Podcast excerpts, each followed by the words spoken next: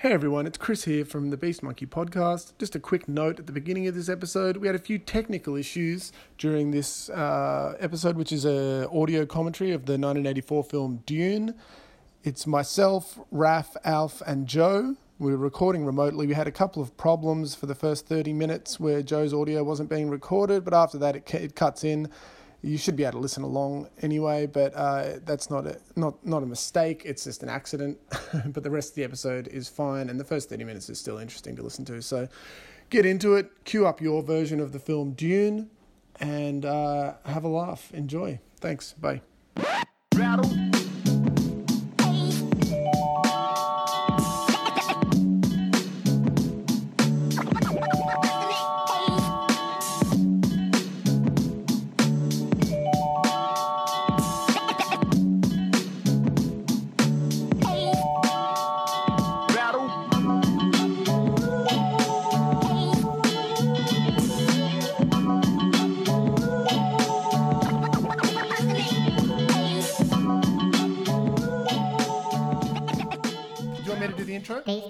Podcast. Go for it. Yep. Okay. Uh, sure, man. You go. Yep. Okay. Welcome to Beast Monkey Podcast. My name's Chris Marlton. Hello, Chris. My name is Raphael, and it's a pleasure to be back at the Beast Monkey Podcast. And who else we got? Hello, Chris. Oh, yeah. All right, so what we're doing today is we're going to do a director's commentary, even though we're, we're not directors. We're doing a, a podcast commentary of the film Dune from 1984. Hold on a sec, Chris. Um, uh, these guys haven't introduced themselves properly because they talked um, over each other. So, who else are we speaking to here? You've got Alf. Hello. Hi, Alf. and we've got Joe. Okay, cool. Yep. Just so that the listeners are aware, we're doing this remotely. So uh, any any hiccups or problems, it's all Bill Gates' fault.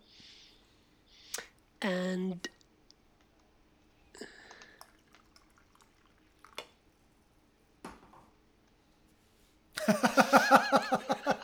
Yes, it's Co-Video 19.1. This is the first episode of the 19. Co-Video 19 subcast.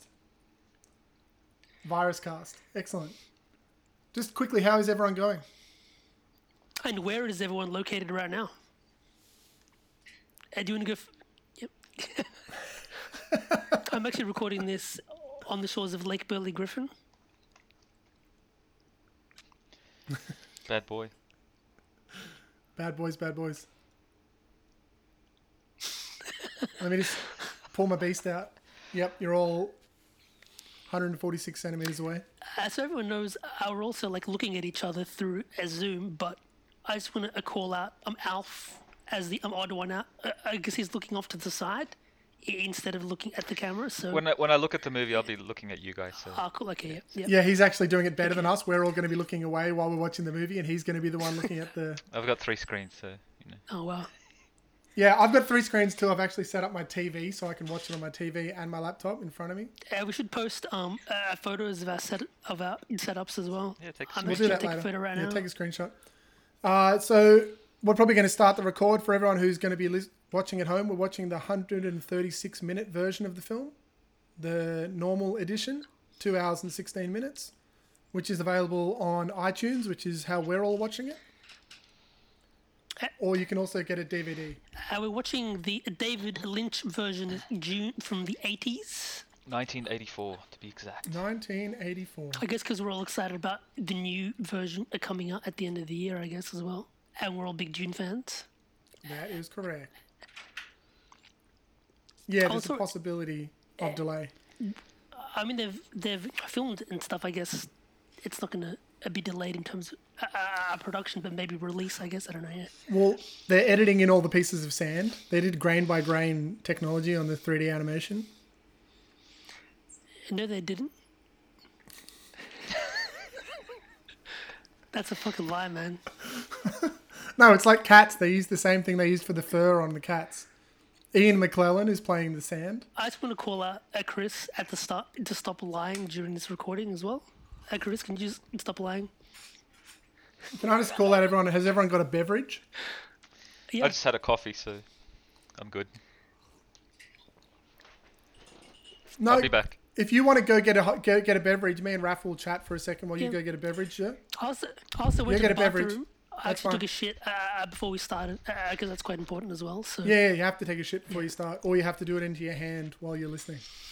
or into a condom as well. Uh, you can shit into a condom. And That's put it in the sometimes freezer. nice.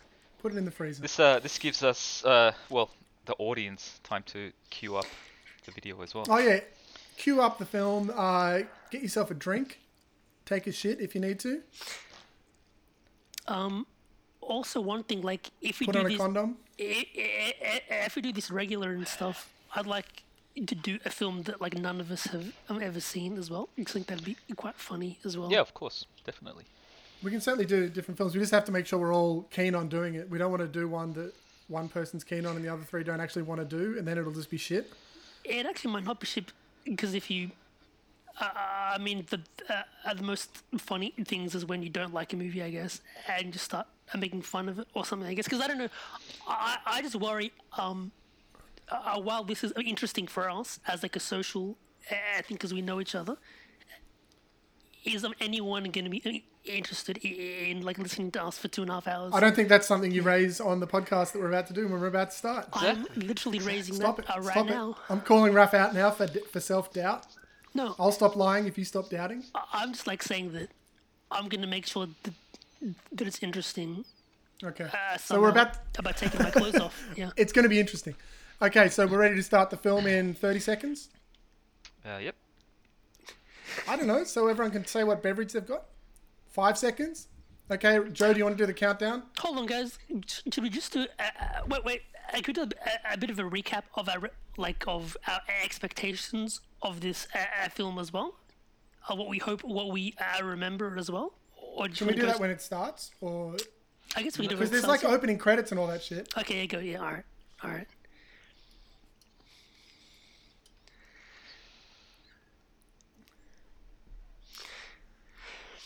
Count to five and then press go.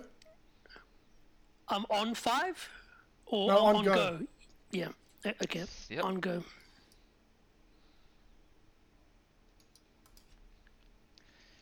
A thumbs up.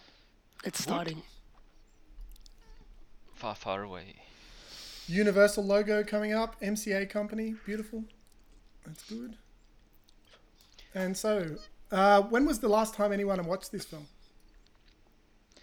I'd say at least over 15 years ago. Uh, I watched, I mean, in full, I think. I've seen the Yeah. clips and stuff um, o- on YouTube, uh, but not the actual full film.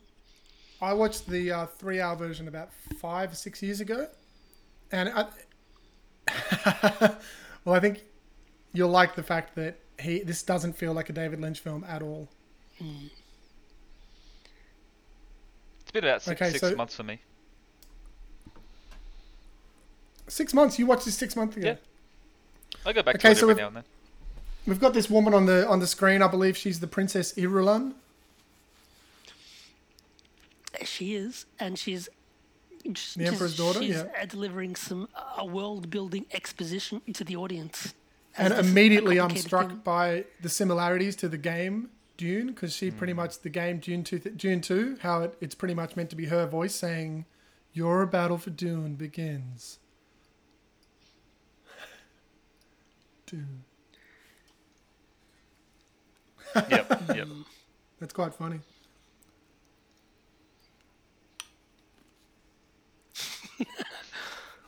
Harkonnen vehicle repaired.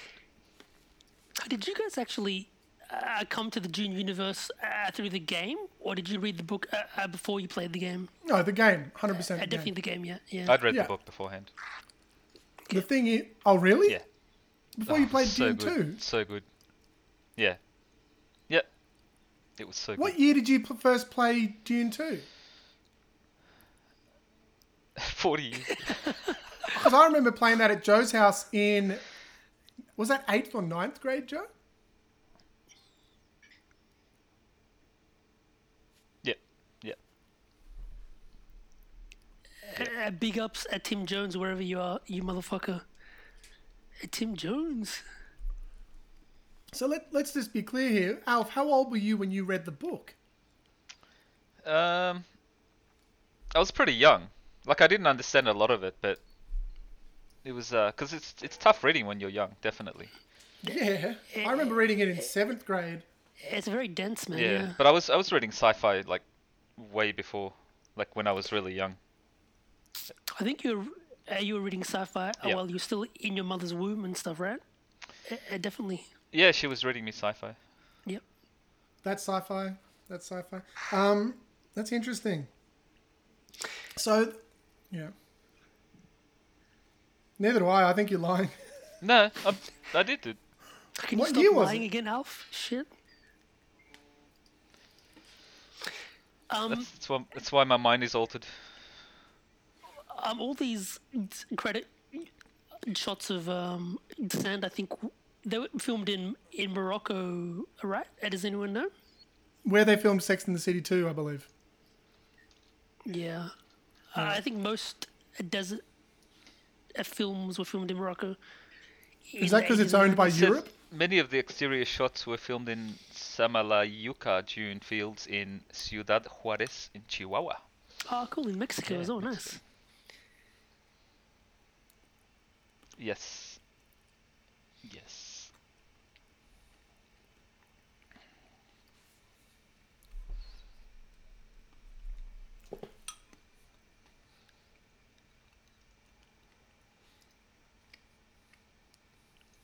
I believe all this um, interest stuff was um is um only in this extended edition, right? This isn't the extended edition. It's not. It's not the extended edition. No, this is the original version. Oh, wow. So um, all of this was in the is the theatrical, uh, uh, uh, cut theatrical, and yeah, stuff. yeah. Yeah. You know what's messed up? The 50 minutes longer extended edition just has shitty longer scenes. There's nothing really that much extra in it. There's only a few bits here and there.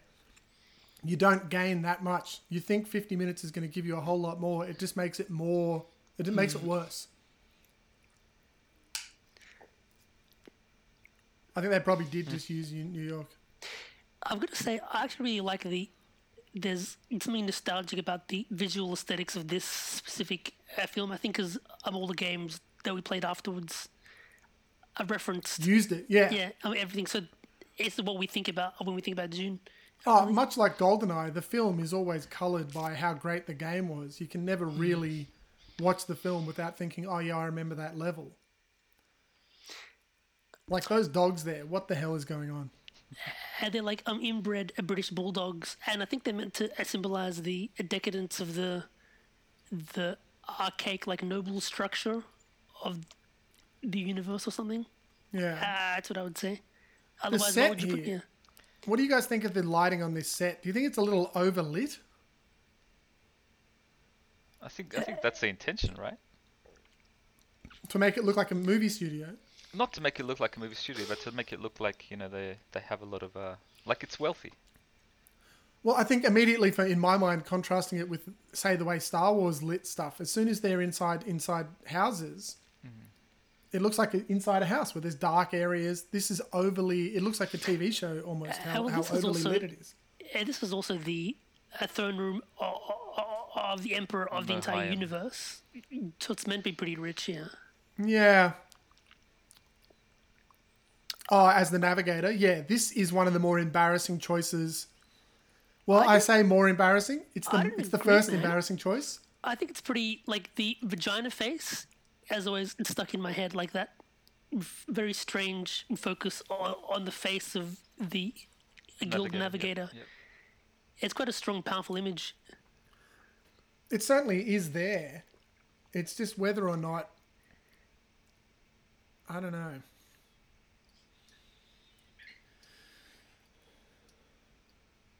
What What? did you guys think of the having her bald and not be old? I didn't think and about not it. be old. Like in the book, she's got hair and she's about 150 or 200 years old. Like they describe her very clearly as being one of the. Paul can't believe how old she looks, and here she looks like she's about 45, 50, Mm, that's true. Yeah. and has it just has no hair on her for no hair, reason. Yeah. Well, it's just it's just a uh, stylistic choice, right? Yeah, it immediately makes me think that she just isn't. I don't know. I just I, I don't have the same respect you would have for someone who's this old woman.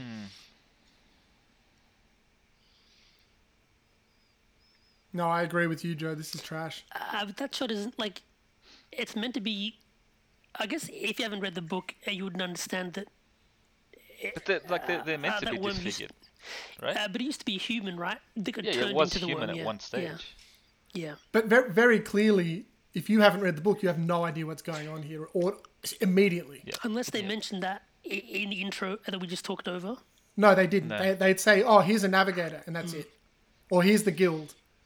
Like it immediately becomes a referential thing where if you haven't read the book, you don't know what's going on. I quite like the uh, costumes of the uh, uh, guild assistants and stuff. They look like I don't know, weird vampires or something. Yeah, Hmm. definitely. Yeah. I wonder if a similar person did their makeup or the design for that.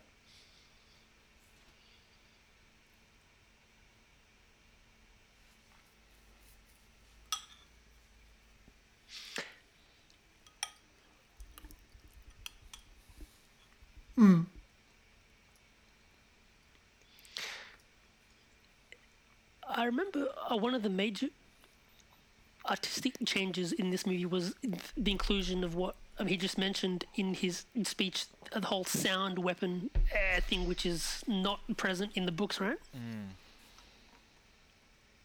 Yeah. Does anyone know where that came from? Are the Ordos in this? Nah, the guild just the vi- navigators are just the basically video game. warriors, yeah.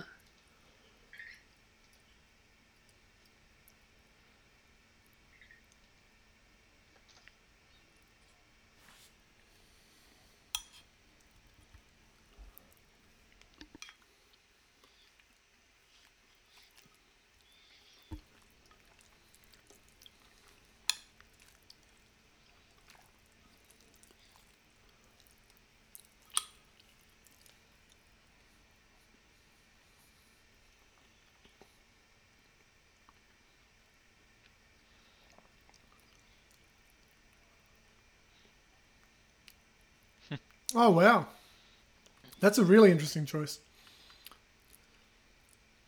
Thoughts on the score and why they, they're vacuuming? That guy's vacuuming everything up. Well, I All actually like water. I like that it's kind of weird that it's even though he's a guild navigator, there's a dirty uh, corporealness uh, to this character. Like it's But he's like Why would leaking they have- stuff. He's a worm.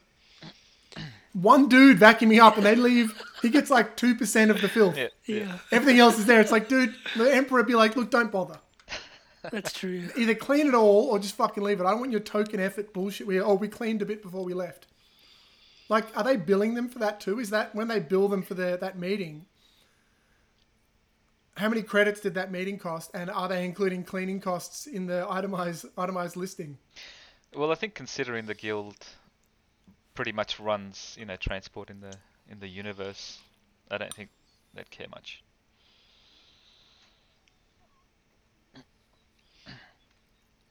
Yeah, definitely. I, I wouldn't. I wouldn't uh, go immediately to a trade unions. I would say it's more like a transnational corporations, man. A trade union is about the workers and stuff. I'd say it's more about these uh, massive corporations, man. The wheel, uh, uh, political power, maybe. Mm, That's interesting, isn't it? Transport unions, shipping unions, like they obviously exist and existed more and were more of a threat. Like naval transport unions before Uh, air think- shipping in the 40s, 50s, and 60s when Herbert was growing up Uh, may have you- been more of a thing. Uh, but when you say a, a union, do you mean like a, a monopoly, right? Like a company monopoly or something, right? Can we just quickly comment on the fact that they didn't have a fucking widescreen shot there, so they just stretched that planet out to be super wide? That's so fucking cheap that they did that.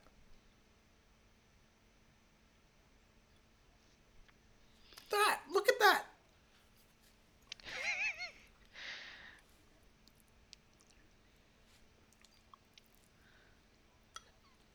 Yes. Does, yeah. Oh, Dune The exact 2000 one, they did.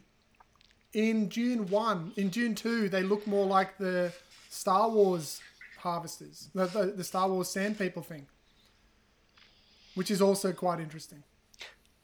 Oh yes, Yep. Patrick Stewart, Patrick Patrick. Stewart, you beautiful motherfucker. Captain, my captain. He's like so young in this shit, man. He's so young, but still very old. So how old is Paul meant to be? Fourteen? Yeah, definitely very young. Can I just get a, a- an answer from everyone here about how old they think Kyle MacLachlan looks there?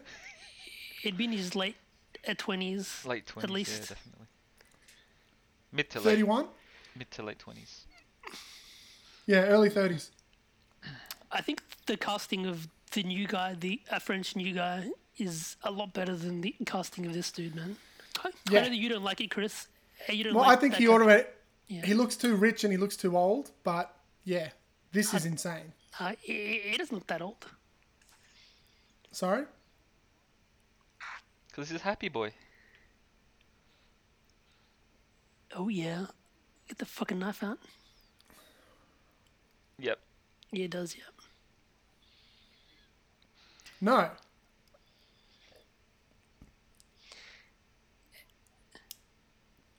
These shields look so yeah, shit. that's true. Yeah, that's a really good point, Joe. He hated the idea of leaving Caladan. Are they meant to be on Caladan right now, or they're about to arrive on Dune already? They're already on a ship. Uh, they're on Caladan right They're now. on man. Caladan, yep. Yep. Why does Caladan? Caladan's meant to look like this fucking waterfront, beachside palaces. You know, windy.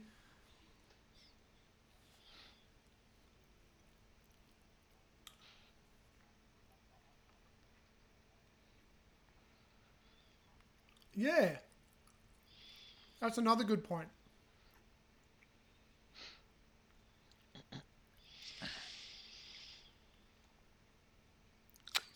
I love that the fucking Mentat is wearing a fur coat. It's like it's like a nice touch. Do you love that or hate that?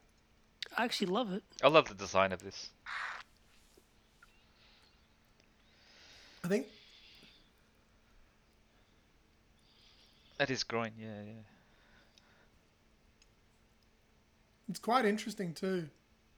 I guess it's raining outside that window. I guess that's part of it. Right now, though, if I'm watching this and I haven't read the book, I have no idea who any of these people are. Again, and I'll probably reference it a lot Star Wars, 45 minutes introducing Luke as a person.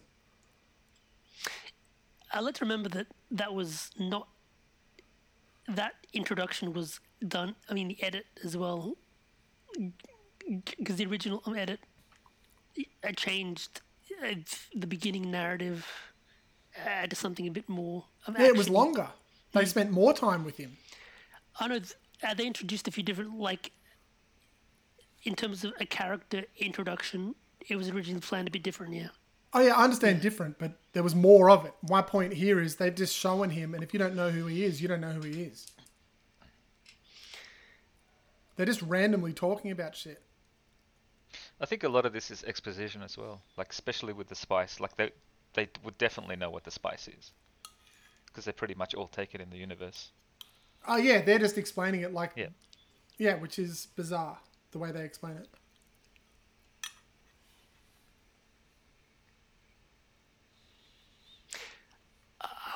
Uh, one thing I appreciate about the the casting of the new film is the cultural diversity, and they've got a lot of uh, like non-British people as well, uh, which is cool. In terms of accents, obviously it's going to be filmed in English, I guess, but I think we'll hear accents that are not just uh, upper class British accents.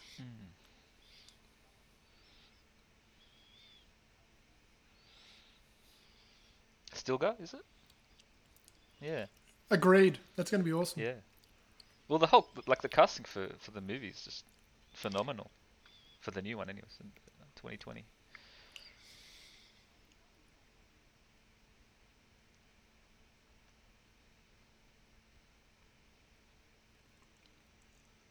Who? Timothy Chalamet. No, the No? he's almost too old. Like Who are you talking about. Joe?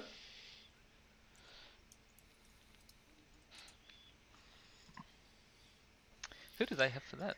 Uh, let's have a look. I'm just going to um, open up the Wikipedia page oh. for the new one. Um, Wikipedia? Uh, I uh, mean... Josh Brolin, uh, Jason uh, Momoa.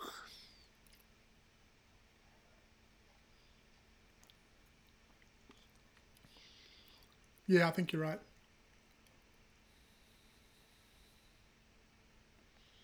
Peter DeVry, Sophia Howard,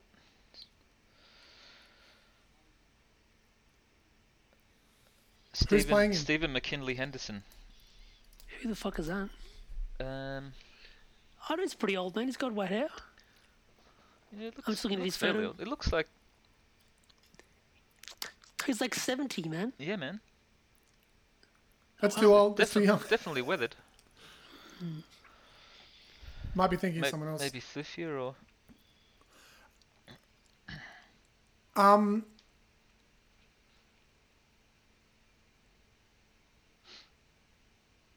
What do you guys think of the fact that he's like cha? huh? well, that's where the whole sound weapon comes in, right? Yeah. I think it's a cool idea. I mean, it, it's not. Uh, it hadn't been used before, uh, I think, but it's it's an interesting new addition to the book. I don't know what it gives it. I guess in terms of yeah additions. Who the fuck is this guy again? Duncan Who Idaho. is that actor? Is that Duncan? Well, That's Duncan Idaho. Um, That's- that's, that's Duncan, Duncan Idaho. Duncan Idaho. Yeah, That's what I Dunkin' said. Donuts.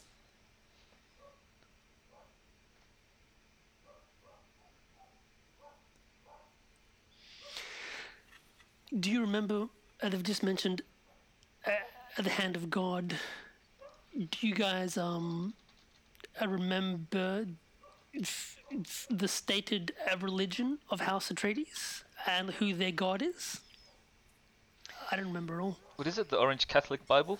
Oh, is it them? Do you remember that? Yeah. Yeah, yeah. And there was also a Buddhism as well Yeah. in the Buddhist, books. Buddhist Lamiyat. Yeah, there's a bunch of different religions. Who's this actor? Let's um, what's his name again? I think someone needs to um Have it IMDb open? Yeah, yeah, I'll do that. like that. I have it open. I'm just having a look through. You just ignore. You're just ignoring me. that green screen is fucking atrocious. The lighting there, considering they're meant to be outdoors, is just embarrassing. Can we just acknowledge that? Yeah, there's worse to come, man. There's a lot worse. That's actually Sure, not but bad that compared to what specific one right there, they're meant to be outdoors, and they've clearly got studio lighting on their back Yeah, it's pretty bad. and on their fronts. Where's the light on his face coming from? the sun. Like, there's no sun. They were staring into a dark cloud. Who, who's Yeah. the the? What's up?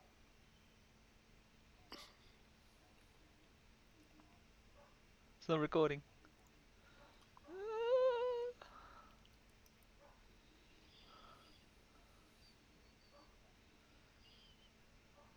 What? I think Yeah, you just have it's to. just it just turn keeps off recording into a over ring itself. Function maybe. Uh, are you recording this a Zoom session, uh, Joe? Is, Come on, is someone available. recording it? I thought you were recording it, Raf. I, I didn't. Joe record gave it. you permission to record it. I thought you were recording it. I was not recording it. Yeah, I, I, I thought that's why you wanted the access. that was, but I didn't end up actually starting Do we? recording. But we're still recording there. I No, no still one's recording the Zoom session. Not does it doesn't matter. We, we, we've got the, the regular sound right. All no right. one's got Joe's audio. Individual. No, but Uh, from about this point onwards, then you will. So that's okay. Okay, cool. Welcome, Joe. Yeah, that's. I've just started uh, recording at the Zoom session now, so, So what's that? That's 20. It's about 20, 21 minutes in. That that's when my when my audio's in. So, yeah, it's it's working now. Hey, Joe, Yep. you'll have to watch it again and record, like, insert bits. Yep. Because there's Ad-lib. bits where I'm just like, I agree, Joe, I agree. oh man, fuck! I really should have recorded the fucking Zoom session, eh? Uh, Like, I'm, us. I'm literally shocked that you aren't. It feels like you're lying, like it's a joke. I'm not. No, it's funny that I actually brought that up, and then I just didn't do it though because I thought someone else was gonna do it. What? Who did you think was doing it? Hey, I give me I give me chose access to to do it record or it. someone. Here you go. Okay, are you going to record it? No. What? This is funny. That's actually a very funny thing to happen. Uh, so for people just joining us, um, there's been a technical problem on. No John's one's going to microphone. just join us here. They've been listening for half an hour. What are you talking about? No one logs in and no one turns it on and starts 30 minutes into the film accidentally at this exact time. It's because I've got my radio brain on, man. I think. I don't think it was a technical issue. live radio. Well, my issue was a technical issue, but I, I don't think your issue was a technical issue, right? And this wouldn't have happened if you would have uh, troubleshooted your setup uh, before we started. Well, Jose it's my fault. It was It's working fine when I was using Audacity. Uh, I almost had it figured out, and then uh, I just said it's my fault for asking you to use GarageBand and not double check it. as long as you're willing to admit that. No, no, I'm serious. I take the full because you already know how to use Audacity, But and I'm just, the just as a GarageBand question, one. was it was it recording 20 minutes and saving, or was it just No, recording over 20 itself? seconds and then looping over itself, and then yeah, recording over itself. I don't know why, oh, That is weird. but It's all good. It's all the good. little looping option was just enabled by default. Um, but I turned it off, so it's all good now. I can see that it's recording fine. Is that meant to be Paul's mum there on the left? Yes. That Yeah, it's Lady awesome. Jessica. Yeah. Can I just say that's atrocious casting? Really? Yes. Why? She looks like she's fucking the same age as him. It's actually true. Yeah, they actually could be the fucking same age. She looks the same age. And she also has red hair, which is like atrocious. Well, that's No, just she's meant to have choice. auburn bad hair. bad casting of Paul. She's meant to have auburn hair, Raf. Jessica looks okay for Jessica. I think Jessica. She's looks the fine. same age as him, though. Yeah, the Yeah, problem's but that's Paul. that's bad casting. if you're going to cast, no, but if you're going to cast him, you can't cast her. But then you'd have someone who's as old as the Reverend Mother, Well, then maybe cast the old Reverend Mother then. and they're all like they're all supposed to be beautiful. Uh, No, her they're name not. is The Reverend Mother's hideous. I mean, she's old and yeah, weathered. but- her, 'cause her name old as is fuck. uh, Francesca She's old and hot. Uh, by the way, and she's an English actress. She's, they needed someone who was old and hot with no hair. Wait a minute. They needed someone with no hair who was Well, old and like fuckable. you know, at one at once, at one stage she was beautiful. She- He looks the same age as her there. He does. The idea that that's his mum is just insane. Also, that hair doesn't look real. You know what I just realized that there are two actors in this. So Duncan Idaho and hmm. and the Duke are both in Beverly Hills Cop 1 2. Beverly Hills Cop 2. Really? Who do they play in Beverly Hills Cop? So the guy who's playing Actually, it's three actors. It's um Duncan, D- Richard Jordan, Duncan Idaho and um Le- Leto. Doctor what's his face? The, the Prochnow. trader. What's his name again? Um, uh, Dr. Wellington The Yueh. Yueh, yeah. So all three of them are in Beverly Hills Cop 2. That's so weird. Who's playing Yueh in the new film? Uh, it's some. Hang on, what's his name? I think it's Paul P. Brute. No, no, no. It's in. Because maybe that's who Joe you thought was too young. Yes. Yes. Yes. How amazing is it that in the Jodorowsky version of this, he was meant to pull his hand out and it was gone? Oh, really? Like he actually lost his hand. Yeah, and that's where the Luke's metal hand in Star Wars comes from. Ah, It's, it's Oh, uh, did you, re- where did you read that, man? Was that in the doco or something? I missed Or that what? if it was. No, Jodorowsky talks about it in multiple interviews. Oh, really? Okay. And that's why in the books, in the comic books, they lose the ear. The father takes the ear off. It's meant to be a rite of passage that the Duke, the young Duke, loses a hand and then gets a robot hand for the rest of the film. Yeah, that's and you ended up uh, using that in the Meta Barons. Uh, Yeah, the Meta Baron uh, loses comic his ear. series. Yeah. Yeah. Yep. I think his father has no hand, has a robot hand. And he uses that robot hand to rip off his son's ear. Yep. And In it's the opening like, scene. and it's like a rite of passage for the Meta Yeah, Barons. and exactly. And that's what he, because he saw the book and he's like, we don't have time for all the descriptions here, so we're going to go way more literal because the film has to be quicker. So we're just going to, we can't explain what's happening here, so fuck it, he just loses his hand. And so, uh, uh, for people who don't know, yeah, uh, a lot of the ideas that um, Jodorowsky, the Chilean film director, uh, had in his script, his uh, uh, uh, unmade script of this movie, ended up eh, uh, very much integrated into the comic books, uh, meta barons and uh, techno priests, and the The Incal. and all that, and yeah. Incal, yeah. I think the uh, the meta barons is probably the most direct a connection because there's quite a lot of exactly the same uh, type of stuff. I think there's a lot of all of it. In all of them, references here and there. So Doctor Yueh is being played by Chen Chang in the new in the new film. Chen Chang is uh, he was in Crouching Tiger, Hidden Dragon. Oh, okay. That's quite old. It is quite old, yeah. Would anyone like a strawberry? Ah, no, thank you. I'm allergic to strawberries, and you know that very well, Chris. I think Judi Dench would have been good for the Reverend Mum Yeah, motherfucker. in the new one. She would have been good. I, I had always thought Anjelica Huston, but Judi Dench is a good one too. You need an old woman with authority in Yeah. their voice. Who hasn't had a lot of plastic surgery. You don't think Charlotte Rampling is, is good? I thought she was well. I think she's good too. Yeah, I don't mind her.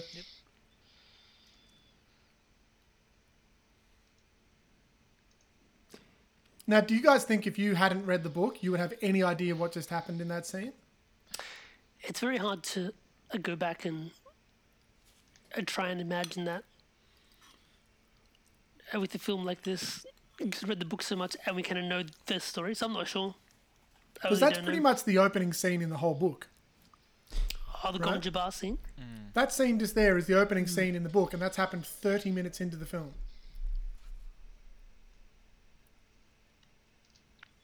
I mean, one of the main uh, stumbling uh, blocks in translating the actual novel is that it uses a lot of like internal narration in the book, and and they didn't really want to do that in in the film, even though there is actual internal monologue a little bit in this film. But it's it's Isn't that to every every translation from book to film is that though? not. It depends how they write. I mean. That some novels are, are all in the third person and stuff, man, and they don't have any internal like dialogue and monologue. But Yeah. specifically, Dune had fucking heaps, man. And um, all the drama was created in the thoughts that uh, people were having as they were having conversations uh, with other characters. Yeah.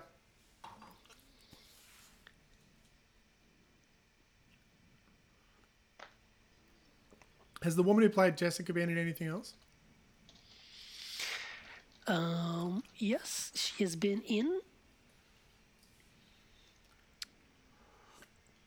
A King of Thieves from 2018, uh, The Debt Collector from 1999, A Krull in 1983, and Macbeth in 1971. A whole bunch of stuff. Sigourney Weaver would have made a good Jessica.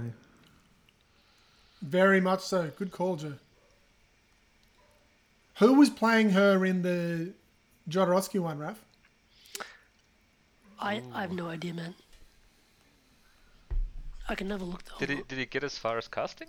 Yeah, they can't. They had everyone. They had started filming. Raf. Oh, uh, really?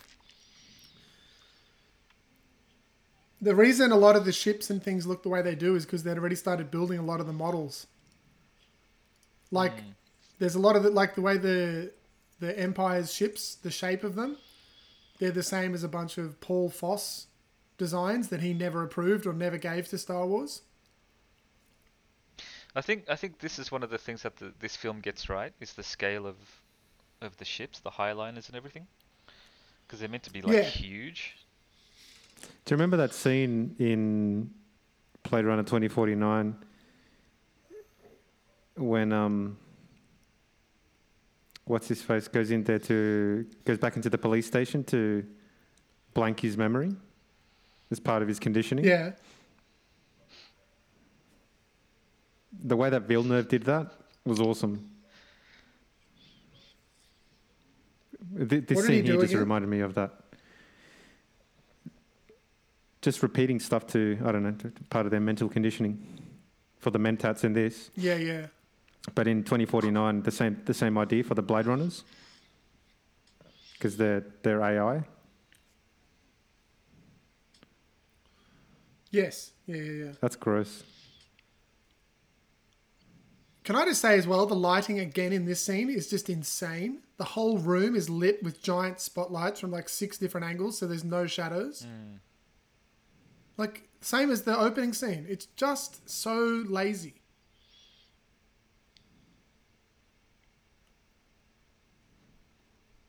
And I think the makeup would all look a lot, looks like Bill Murray. The makeup would look a lot better if it was more shadow and more dimly lit. It makes everything look a lot cheaper being lit the way it is. Especially for, for like for Harkonnens. Yeah. It's supposed to be like a dark planet covered in smog and shit. Who was the cinematographer on this film, actually? Sting. He's like, how old is he here? Like 35?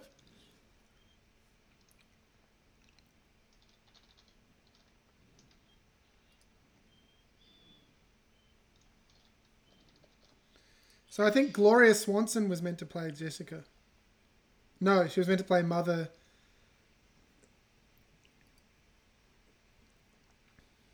Freddie Francis did the uh, cinematography for this. And it looks like he stopped. He stopped working in So around that time, he stopped nine- working in 1996 apparently. in '99. Actually, he, he- he actually direct. He was the cinematographer for uh, uh, the Straight Story Straight by Story. David Lynch in 1999. That's interesting.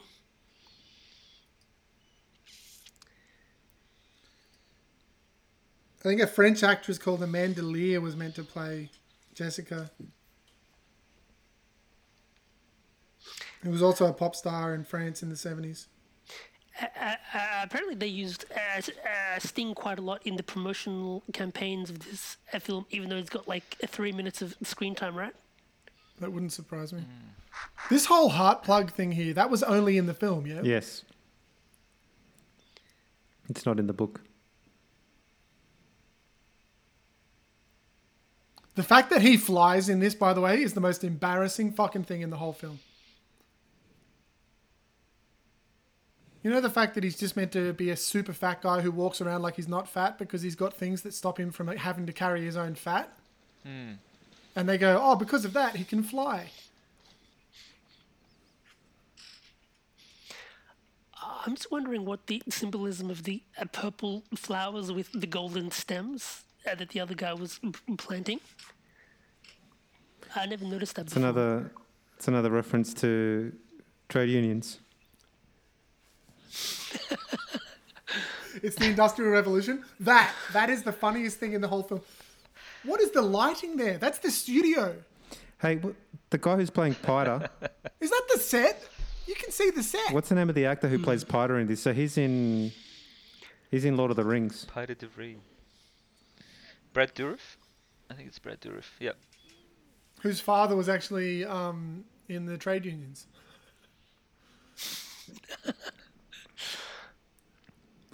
He was in Alien as well. Alien Resurrection. Yep. That's right, he was, yeah. See, I reckon even back in 1984, anyone watching this, they would have just laughed at the Harkonnen. What are those purple flowers, man? Like, why? They're not What is going on? not at all Fucking scary. rape scene. And those haircuts, man. That's insane. No, just just cringy, Yeah. isn't it? It's super cringy, and the acting's hammy. Is that Matt Damon? Bill Murray looks ridiculous. Matt Damon. Like, what did he? What he's meant to fuck the dude? What did he even do just then? Sting, you fucking.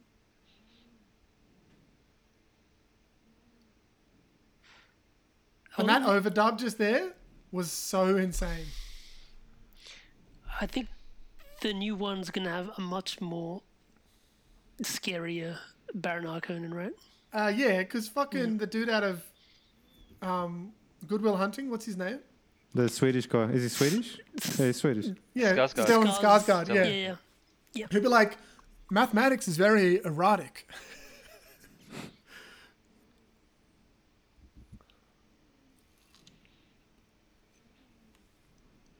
Yeah, I think they're going for more calculating rather than crazy, like he's here for the new film. I don't know, but in this movie, like the Atreides are closer to the Harkonnen in the book than the Harkonnen are, Yes, like from their uniforms and stuff. that's a really good point, Joe. They just the Atreides look like Harkonnens. The set design and everything. The red and the black. Hmm.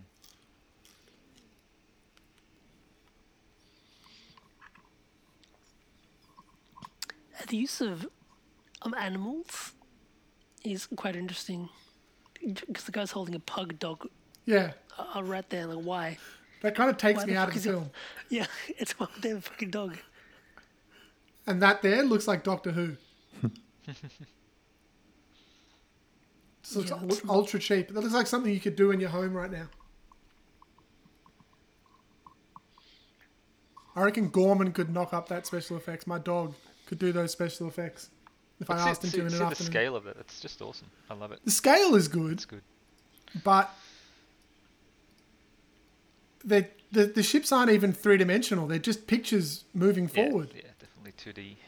That's one thing the models in Star Wars got so right, where they would pan around them. Hmm. Which, like Joe, like you said about Alien, Alien panned around the ships all the time. Alien. I mean, even look at the first Terminator. I mean, because they, were using like proper proper models and stuff. Yeah, It, it looked a lot better.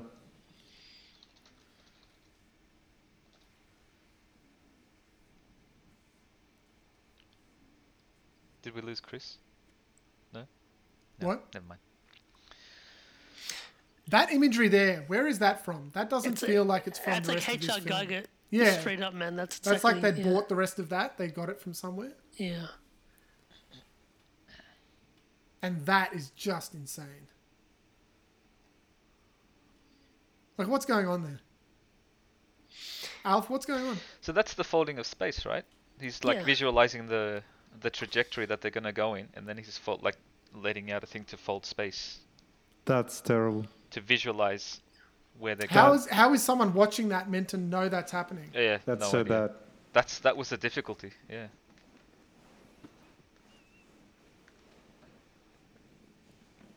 He's literally mapping his trajectory through space. Doesn't he use his hands in the book?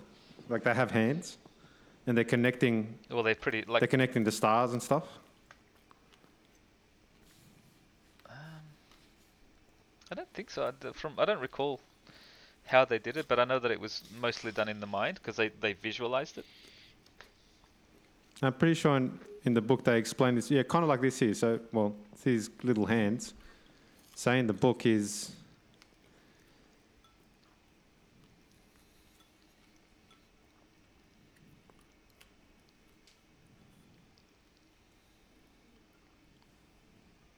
I mean, this looks straight out of Ghostbusters.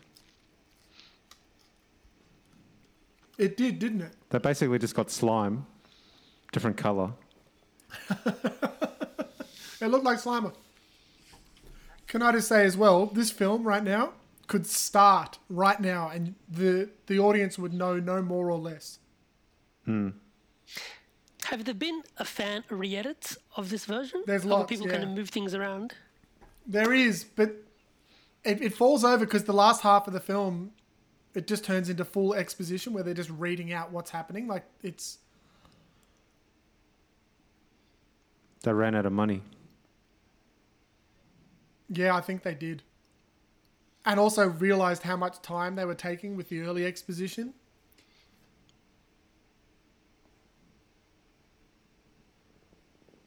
It almost, I have to say, watching it now, it feels like highlights from like a twenty part, a twenty hour TV series. So who's this supposed to be? This Who's this Who's supposed what? to be? that's the Reverend Mother for the for the siege. Oh yeah, the, yep, yep, um, yep, yep, yep. The Fremen. Fremen. Yep. yeah. What are they called again? The it's not called Reverend Mother, Yeah, though, they're not is it? called. It's called something Yeah. else. Um, Yeah. honored Matres? No. No, that was a bit No, later on. I think the books. Yeah. Right there is a cool shot.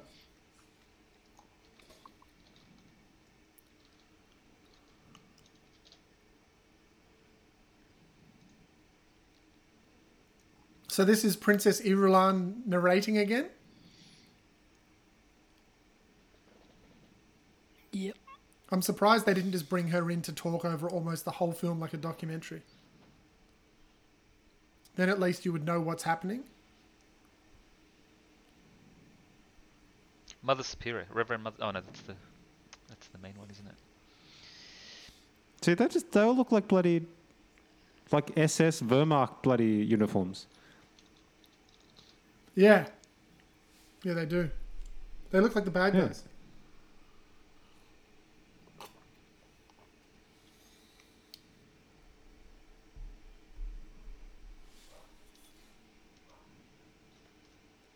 Can I just say as well? Obviously, we're um, we're watching an NTSC version of this, yeah.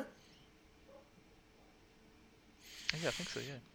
So on my TV, I've got a PAL version playing that I synced at the beginning. I've had to resync it four times already. It keeps on falling behind because Oh, the? PAL has um, one six more frames. I didn't know that until you told me that yesterday.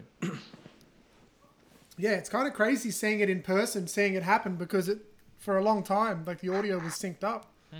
and then it just keeps on disappearing. It's what, yeah, like five frames a second or something, yeah? Yeah, five frames a second, which is a lot. It's fucking heaps, yeah. You lose like five minutes over an hour and a half film or an, a two-hour film.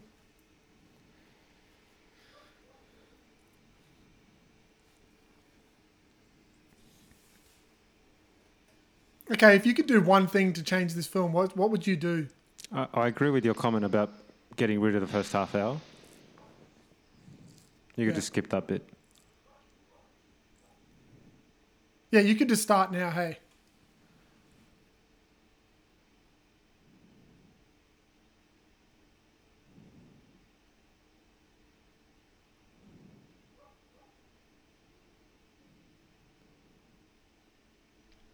you could actually show it to someone starting now and see what they thought of it, and see if they understood it any less.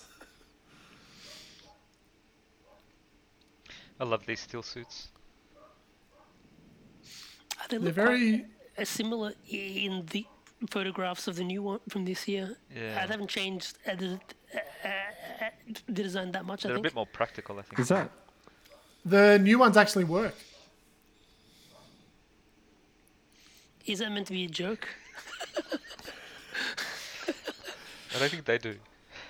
I read, I read a, did you read the article where they they talked about being dressed up in the, the armor and stuff? Yeah, they said it was way too fucking hot as well, yeah. Yeah. Which is kind of stupid because most most like costume companies these days are building in like cooling units and stuff. I think it's very difficult building real working prototypes of um, science fiction technology. Uh, one thing I, I they do it. despise about the production design of this uh, scene is the design of that uh, ship that they take now. Like it looks like a bug or something, man. It's it's The awful. The ornithopter. ornithopter. It's awful, isn't It it? looks so bad. But yeah. that's how it's described in the book, isn't No, it's not. Sure? No, it? It had flapping wings, I'm pretty It- sure. Joe, you just listened to the book It again. had what did flapping you wings. think? Yeah. Yeah, but the body of it. I, I, I like flapping wings is fine, but it's the actual shape of the actual fuselage or whatever. It just looks fucking horrible. Yeah, like it doesn't look great in there. yeah. I like your use of the word fuselage. I thought that you would, man. Yeah. Thank you. I, I prefer the ones from the uh, the game. Oh, They're the game ones sleeker, look yeah. amazing. Yeah. I don't know why they wouldn't use something that looked better. They didn't actually have to make it. Like it didn't have to fly. Are the ornithopters in Dune too? No, they're not. yeah, No. aren't they? Yeah, you- they. you You send them in them on like on attacks. Or maybe that's Dune two thousand. In 2000. Dune 2000. or are you talking about Dune Dune 2. I don't think they're in Dune 2. They're in the intro. But Hmm. all the Atreides have other. the they got what Sonic tanks, Fremen. That's it. All the all the others like light tanks and siege tanks and stuff. Let me see. I feel like I've got a memory of ornithopters on Dune two. You can call them in Dune 2000. Yeah, maybe you're right.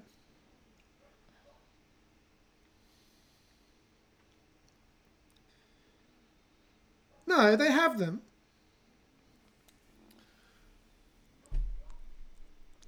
You buy them from the thing, and they just Oh. fly around attacking yes, the enemy. but you could You buy them from the space Yeah, depot. What do you from call it? the- The, the docking bay or something? uh, it's called CHOAM, isn't it called the CHOAM? The starport? The CHOAM, yeah.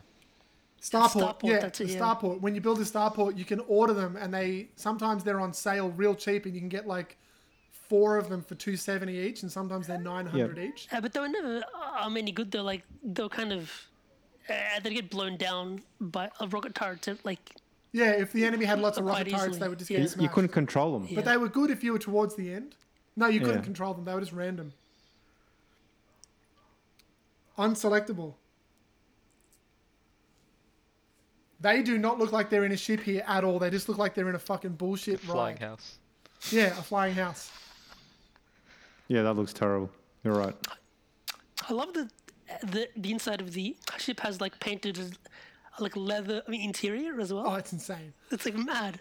I remember the last time I saw this actually, this is the point of no return where we were like, this film is unsalvageable because they now they just start talking in pure exposition.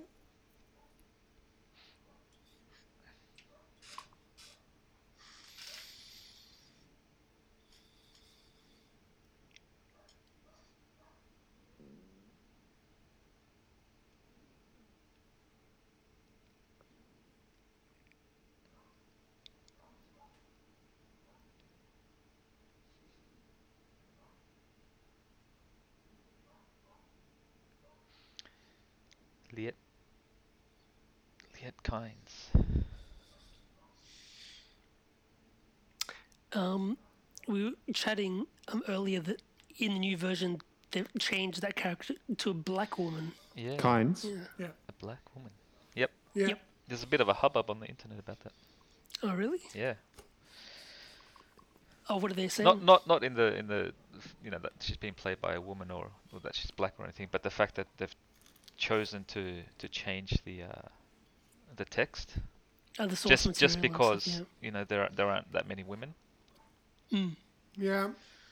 I don't know. I feel like they change a lot of stuff, and people who hate that kind of thing because it's a woman and it's black choose that as a thing to focus on. I'm sure I'm sure a lot of them do, but I think um just changing that like for me changing the text at all it's But they have to change some of it. I know they have to, but I don't know. I, I, I don't know that that was a because it doesn't doesn't um, really alter the story in any way. That that's that, that's an easy change. the, the I, I think there were reasons why it was written that way. Why he was a male because he was supposed to be like a a redeemer of like all these powerful men that were trying to change Arrakis and you know the universe and trying to control it, whereas he was trying to change it for for the better. So he was the redeeming, um, powerful man. Like the, the, the anti Yeah. But did it ha- didn't I I don't know. The impression I got from the book was that is it because he was a Fremen, wasn't he? And he was Yeah. the, like the chief scientist for the Emperor on the planet. He he wasn't a Fremen. He was sent there to work with the Fremen, and he lived there with the Fremen. I thought he was a, he was. so he, beca- he became. I a thought he was a. Fremen. f- I thought he was actually a Fremen. I think he kind of went native and stuff. Are we like, talking He went Stilgar or native. Kynes? Kynes. Uh, Kynes, yeah. Liet Kynes. Can I just say the harvester here in the book? It's two kilometers long. Yeah. Also, we just missed um a David Lynch's cameo as the spice. I think that's David Lynch right there on camera. I believe that's his cameo in the film. That's him there. As a the spice mining operator. Yeah.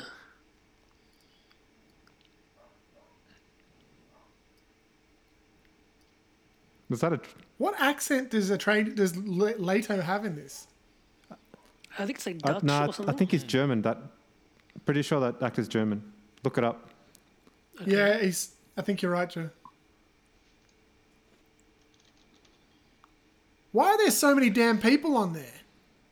Aren't there like eight? There's a big crew. Like there's a crew that watches out for worms, I think there was 16 and they only save 8 or something, wasn't it? and then there's the the operators in the actual harvester. In the book, there's not that many. Not that fucking many. What the hell? Look Yeah. at that. That's yeah, that's what I insane. mean. For s- But the, I mean, in this, the ornithopter is bigger than my fucking house.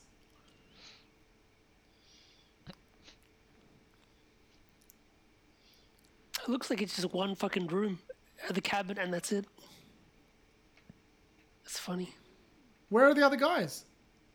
And they're just in the back somewhere. Like 20 dudes got onto the ornithopter and now there's two in the background.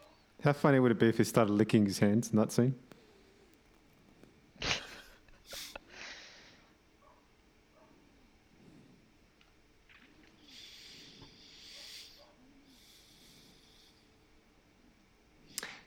Have you guys read the um, the ending of the uh, book series and stuff as well? The final Alf book. has. None yeah, of us have. I've read the whole saga. Joe, what are you up to? Uh, I'm gonna, because I read Children of Dune such a long time ago. I'm gonna read it again. So I mean, I finished Dune already. And Dune Messiah? No, I haven't done Dune Messiah. No, sorry, Dune, Dune Messiah, and then there is- Children of Dune. So yeah, So in the book, the harvester is like two kilometers long, yeah? And the sand the sandworm swallows the whole thing. Yeah. Yep. And in this, it's about the size of like three buses, and the sandworm is only the same size as that.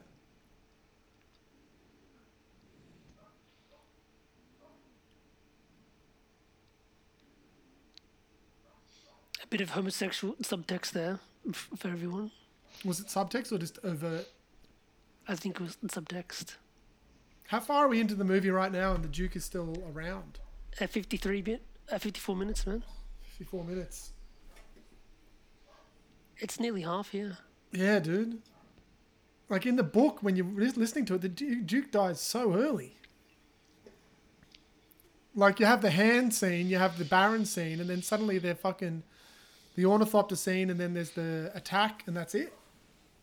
Then the whole book is still like four fifths ago, right? Uh, they, ri- uh, they really should have made uh, a two a two part uh, film instead of one, man. It's, it's insane. Well, that's what he's doing now. That's That's, the new that's what one's they're gonna doing be now, yeah. yeah, Two yeah. two hour forty films. oh, is he doing two parts of this? Is he? Yeah. Yeah, yeah, yeah. It's only going to get up to the point where he joins them, I think. joins the Fremen. Yeah, and then they have that massive time jump. Yep. So they're getting up to the time jump. What the hell is this? I don't remember He's this. um, he's just he's he's he's worried the scene's not lit well enough, so he's trying to light it even more. Are they looking for face dancers? A Tleilaxu, Yeah. yeah? I don't know. They certainly haven't said anything about that, and if they did, Yeah, they they haven't haven't. explained it. Uh, we should have put the subtitles on actually, so we can actually kind of read the dialogue as well. There's no subtitles on this file. I know, but uh, uh, we should have, uh, if you wanted to understand the dialogue Yeah, and I should have. I should have sent it with it. I thought about that. I've got it on my TV version, but I'd left it off because you, you end up just reading the whole time and you don't talk.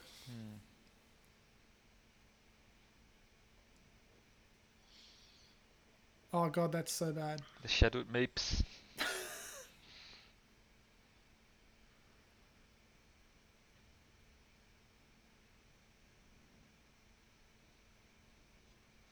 Can I just double check as well? In the book, the whites of their eyes are meant to be blue, yeah? Yes. So It's a blue Okay. within blue, so they have dark blue. Um, sclera? No, no, well, blue blue sclera with dark blue pupils and stuff. yeah. But like, I no, no, the actual whites of their eyes. yeah, yeah. The, meant to be the, the, the sclera is the whites. Yeah, the pupil's the black bit inside the. Yep. I like your use of the word sc- sclera Sclera. there, Joe. I mean, Alf. It reminds me of that movie, Sclary Movie. Look, this movie's not great, but it, it could have been worse. Like the new Star uh, Star Wars movies. Like in relative terms, I think those are much, much, much worse. This makes a lot more sense There's than just those movies. there's so much material that you have to try to put into this film. And that's, well, you don't that's- have. Yeah. You don't have to, but you know, it, it's I such think- a large universe, and it deals with so so much religion, ecology, The book does, but economics, everything. I think what you can do though is go, what story is there that we can tell in two and a half hours? And then you have to tell that story. You can't try and tell the book story because there's not enough time. How Yeah, like Joe? How yeah. long is the audiobook? Twenty five hours.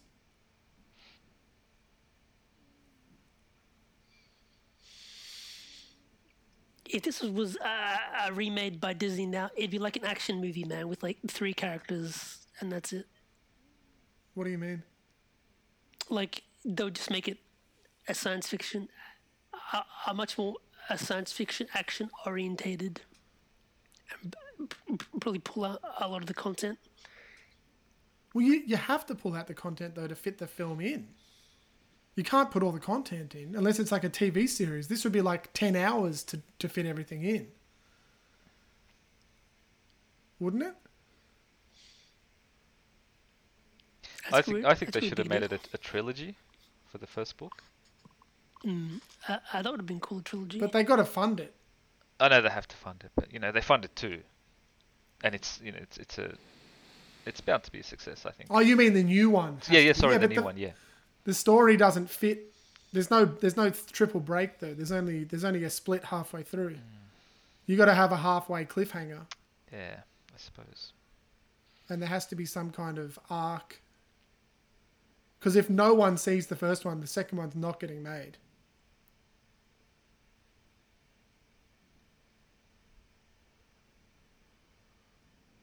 That reminds me of Garth Marenghi when they've just got like staplers flying around and there's obvious strings everywhere and they're just like ducking them and wooden spoons and stuff flying around the, ho- the hospital.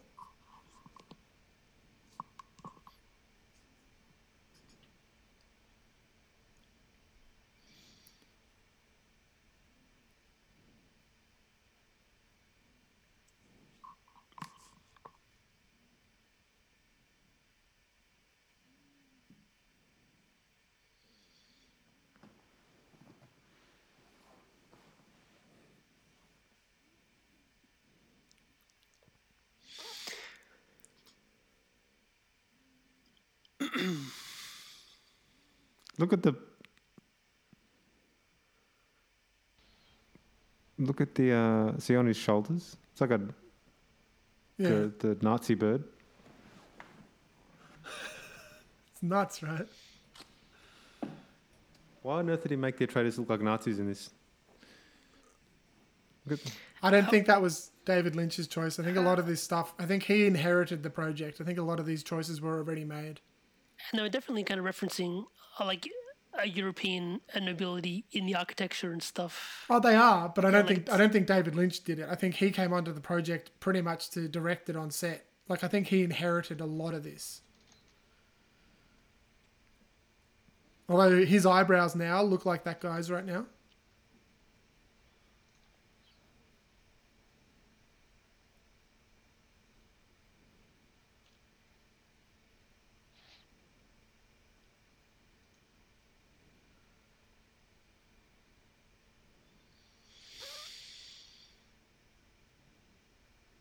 It's got mad World War II vibes, man. Yeah, I agree that uh, uh, Atreides are definitely rocking some uh, Nazi vibes for sure, man. More than vibes. They literally just look like Nazis.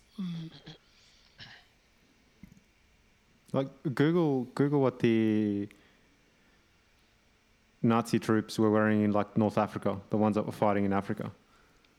The Nazi officers. That that's what they look like.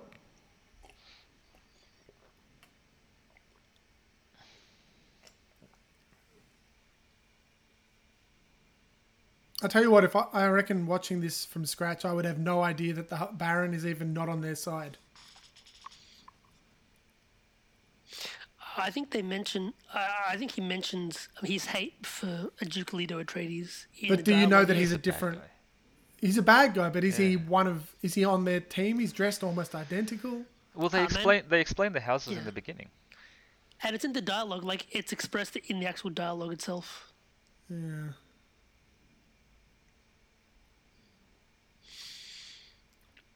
See, look how this is lit. I guess it's that's it's quite light still, considering it's meant to be nighttime. But it, yeah, it's dark and yeah. It looks a lot better, just lit, just darker like it's that. more uh, atmospheric. yeah. It's kind of like how you, how you're being uh, lit right now. I'm Alf, a bit darker. Oh yeah. More. Yeah, you've probably got the best lighting on Zoom right now. Mine more- is quite bit, bit more dramatic. top. Yeah. it's interesting thinking about the popularity of the Dune intellectual property within our lifetime as well, because I think it was it was it's still kind of a bit uh, underground in the in the eighties. Uh, do you think? Or was it, um, uh, was it quite Hadn't it popular? won major I mean, they made. Uh, this was I'm 84, I guess. You know, so um, it definitely f- felt like it was not as popular as other books and stuff. But I think it's uh, it's gotten a lot more uh, a lot more love in the last 15 years, maybe. I think the uh, the only awards the film won was uh, like Stinker's bad movie. Stinker awards. And David Lynch uh, disowned this. Oh yeah. It's Uh, his, definitely, his yeah. biggest failure. Yeah.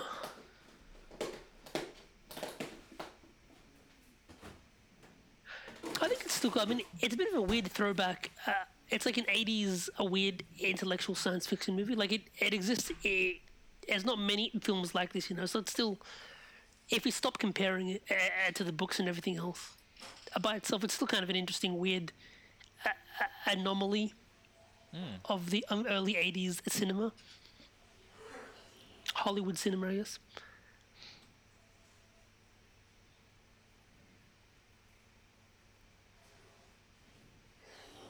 The tooth. The tooth.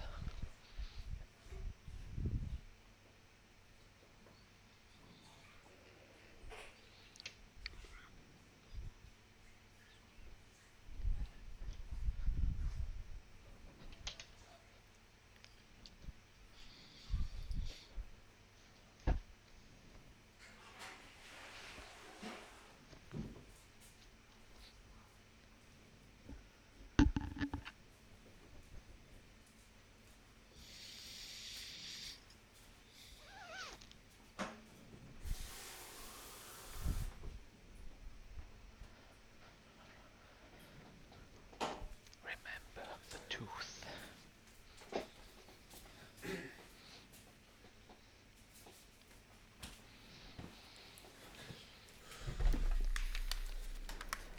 He pulled out that tooth pretty easily, didn't he? Um, all the Duke's teeth come out very quickly. They're all. Ba- he's got still got baby teeth.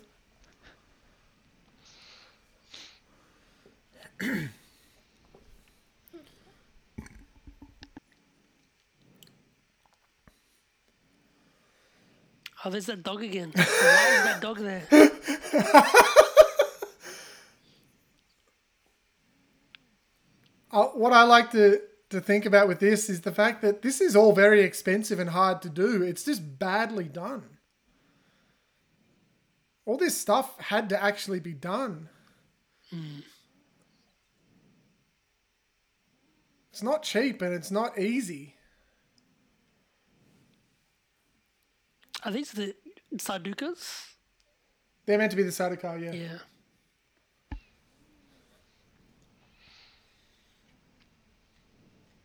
God, uh, it's going to be really interesting seeing how he represents and explains all this stuff in the film, Yeah. the new one.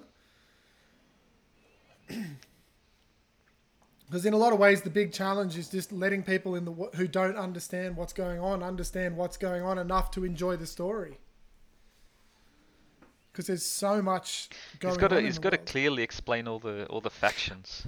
Oh Hold my God, has he got the dog? Patrick Stewart just he was just holding the actual dog as Oh he's going God. into battle, man. That's that's That was insane. awesome. You know you know where I think the dogs came from? Because you know in the books they talk about chair dogs. Oh yeah, it's like a genetically manipulated a race or something that's a slave a slave race of dogs, Yeah. or something, right? Yeah. Well, like living living creatures that act as furniture. Oh yeah, yeah. In, in the That's true, first maybe, yeah. book, Chair dogs, yeah, they talk about chair dogs and that kind I of thing. I don't thing. Yeah. think they do. In the first book, yeah, I'm pretty sure. In the I have in no Dune. memory of that at all. I think they're just like in passing, like you're supposed to know what they are. Uh, Well, in this, in the film, I think it uh, uh, for me it references like a breeding as well, like a breeding of uh, pure races and stuff, and kind of that affectation that Do you recall that at all, Joe? No. Uh, uh, nobility have, No, I but I guess. was just thinking I don't think it's in the first book, dude. the his suspensors. I wonder how he's going to do that for the Baron. Well, I wonder how fat he's going to be and how they're going to how fat he will be. So chair dogs. Yeah, uh, apparently was Chair dogs are from Heretic Alf. That's when they first get introduced. Yeah. Okay. Really? Yeah, and they're just actual chairs. First mention. Okay, yeah, yeah. The idea that he's carrying fucking pug a pug into battle is fucking outrageous. Especially as as like leading the army. I mean to battle. uh, that's pretty wild. It's just weird because they're not mentioned in the like. There's no pets mentioned at all, like in the No. books.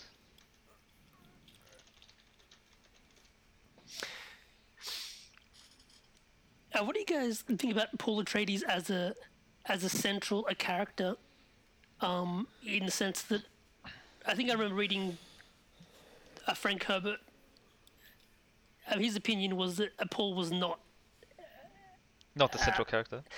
No, he, he, he kind of was, except he wasn't a, a good example of a leader.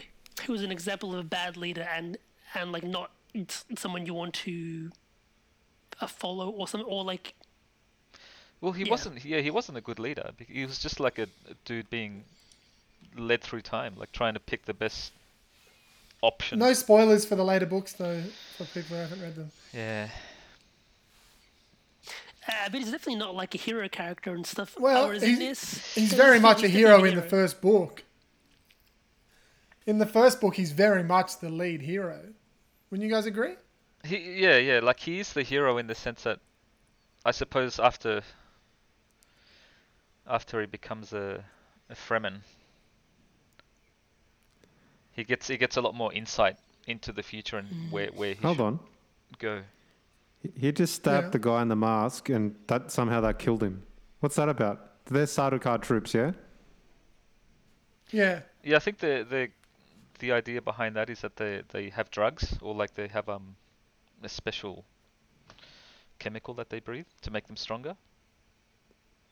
That's That not. doesn't make That's them not in the book. good warriors. No, it's no, not. it's not. As far as I recall, anyways.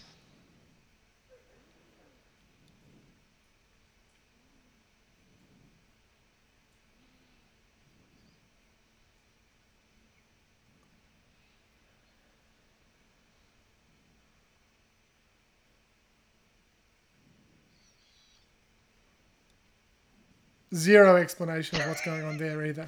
Yeah. Like, if this film just had no story and was just random people making shit up, it would make about just as much sense as it does right now.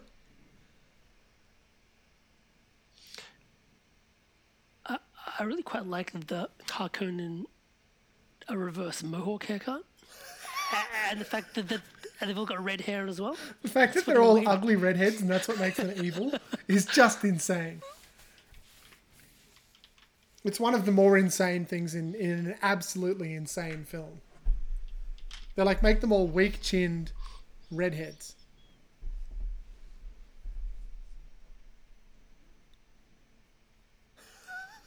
What's up with the, the bloody gimp mouth? Um, It's so she doesn't use the voice Oh, that's right. Yeah. because they know that Reverend mothers have, you know, the the power, the vocal power. And now he's just literally raping her on screen. Is that what's happening here? Yeah, that was the idea.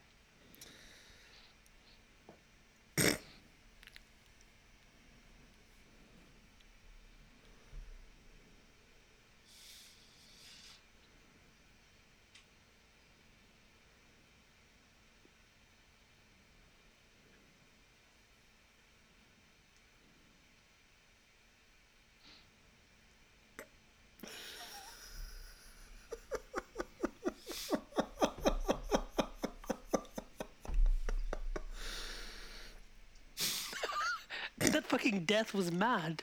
Uh, one stab in the back and then. A, The a- fact a that- two seconds later, From a, he's from a poison blade. Yeah, but just immediately I think- dead. yeah, ah! Yeah. Yeah. Very potent. Um, I the do fact that the voice uh, sounds voice like effect. that is I as bad like as the, the. effect on the voice. Uh, I was saying I actually like the uh, the weird effect on the voice. I think it's interesting.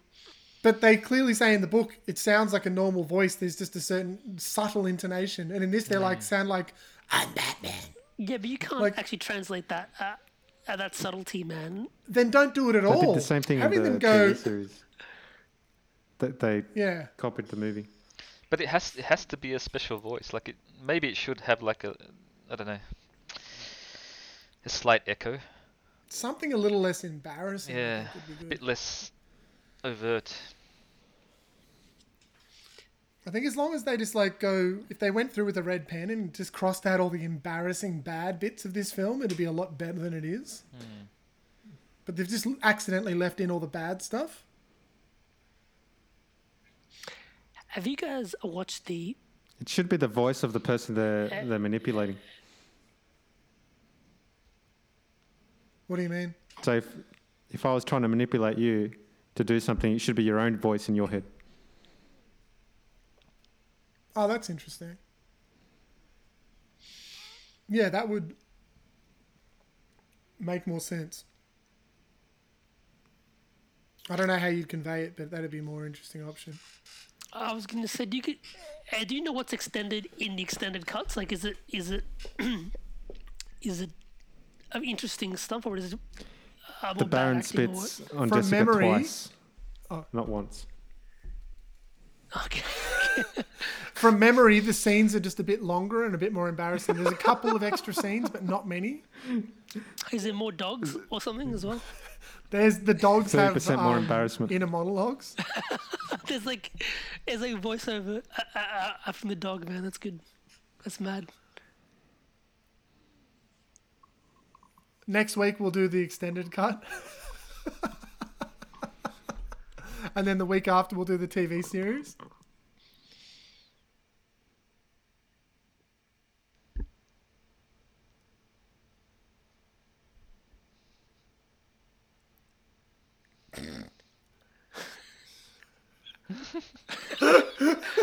Fucking death scene, man.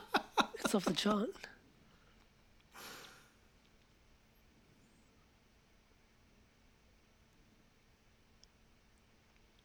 So in the book, he just manages to escape, right? Yep.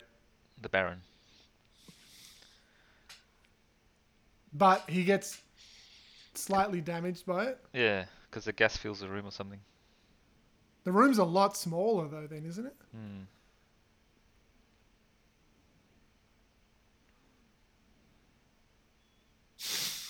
The fucking flying.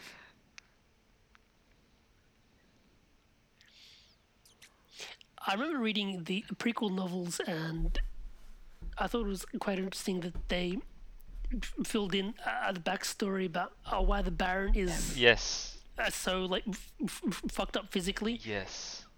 uh, which is basically that he he was nearly poisoned and he was actually really really fit before, and then he and then and then got fucked up. He raped uh, Jessica, That's right. That's right, yeah. and she she controlled his uh, cells to make him In the back. give him a disease. Yep. Yep. Yeah. Uh, it says so the Baron used to be like super fit and like really, re- uh, really like healthy and stuff, and then uh, Because- Jessica fucked him up. The the um the Kwisatz Hader- Haderach was supposed to come from the Harkonnen family, but Jessica defected to Atreides, or she was placed there after she did something, or after after she was raped. That's right. And was like she supposed Who to wrote give birth? that? Was she supposed to give birth to a, a male or a female? No, she was supposed to female. give To a birth to a female, female. Yeah. Yeah. who was probably then meant to give birth to a male. Yes. So, who wrote that backstory? Because that sounds insane to me. that she would from- be connected to the. That's It was from Brian um, Herbert and Kevin J. Anderson, yeah, but, but it's from it was. Frank's uh, original notes. Yep, yeah. It's definitely his notes. So it's canon in that sense, I guess. No, it's not canon at all. It is canon. It's not canon at all. It wasn't from a published book from him. It's not canon at all. It came from his notes. This his outline. It was on a shopping list. He wrote on a shopping list that um, there was a connection between the characters that makes it all cringy in small universe. That's like fucking in Infernal Affairs 2 when they knew each other beforehand and all that stuff Just and read it. everything. Just just read the whole saga. I'm not reading any of the You'll Brian Herbert appreciate it. shit.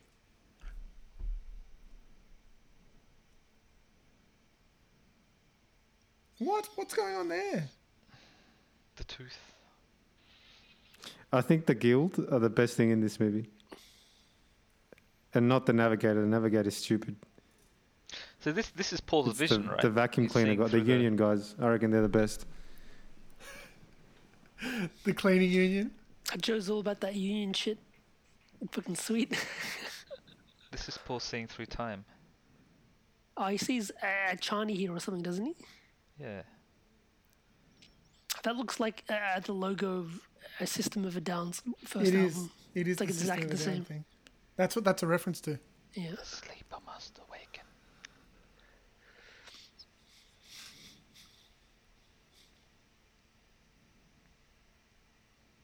That ring looks so fucking cheap.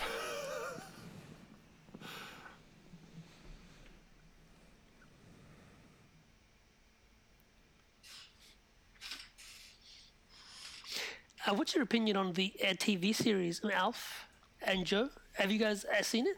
I saw it like I liked it. ages Yeah, I I liked it a it. while uh, ago. 10 It years just ago. hasn't aged well though. You watch it now and it's it's dodgy. In terms of yeah, The gr- the green What screen about it is hasn't aged well? just really special shit. effects. Okay. Just because like now you can almost open up any YouTube channel and, and you know see a better quality.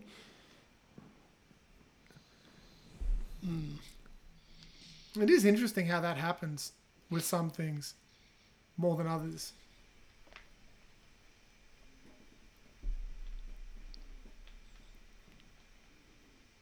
Doesn't he fall asleep in the book for like ages?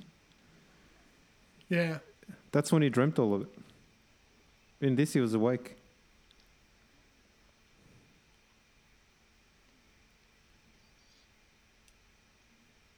No, I think that I think that's after he drinks the the water of life, wasn't it? When he falls asleep. Yeah. It's way later. Yeah. Yeah. They've hmm. just squished all that in together here and he just does it anyway. This is like the bit in Lion King when he sees his dad in the clouds.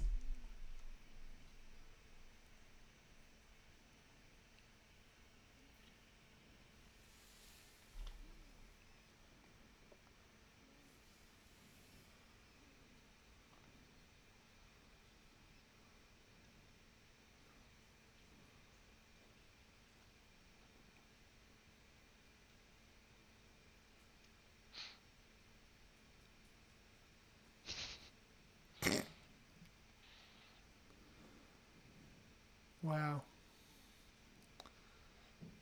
Uh, O'Doyle rules. What's that reference? In all the Adam Sandler films, there's those uh, O'Doyles, which are these redhead bad guys, which I think he's oh. referencing this film, where all the bullies are these redheaded families and they're all just bullies and weird and overacting. And speaking of redheads, man, I actually watched a really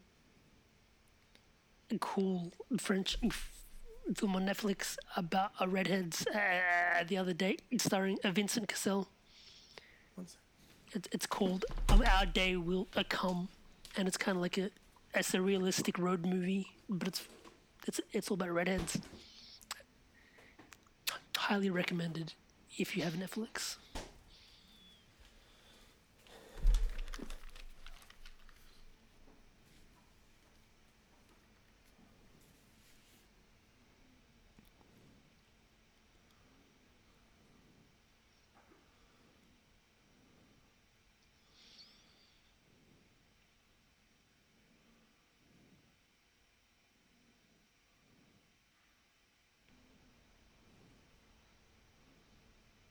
Have they explained what a thumper is yet? Nah.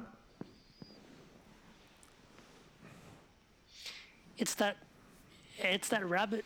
in And why aren't they Disney, wearing? Uh, a cartoons, right? Just places the rabbit. From the Bambi movie, yeah? Uh, I'm not sure which movie, I but think it is. yeah. Yeah. So the still suits.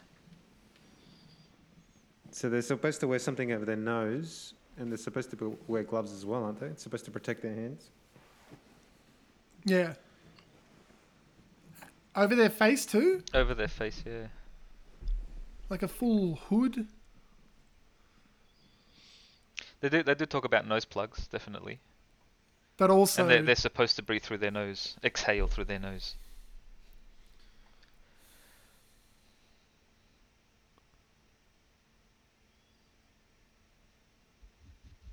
I like how he is doing a staggered step, even though they don't explain any of that. I reckon they do explain that in the dialogue at, at some point. I mean, They in definitely don't. man, yeah. Maybe not yet, uh, but maybe they do afterwards. I think. I think they do at some stage. Yeah.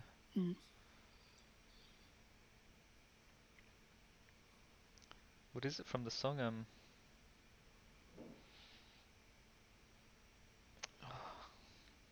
Walk without rhythm, and it won't attract the worm. Is that a song title of a? It's from band? a. What was it? Walk without rhythm, and it won't attract the worm.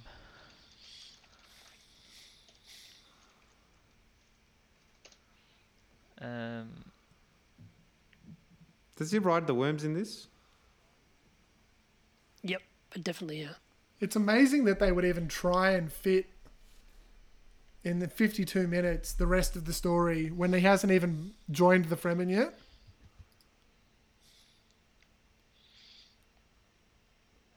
It's from um, what do you call it?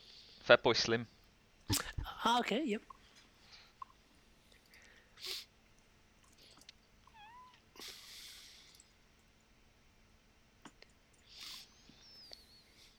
I feel like the first Neverending Story is a better representation of the original Dune novel than this Dune movie is.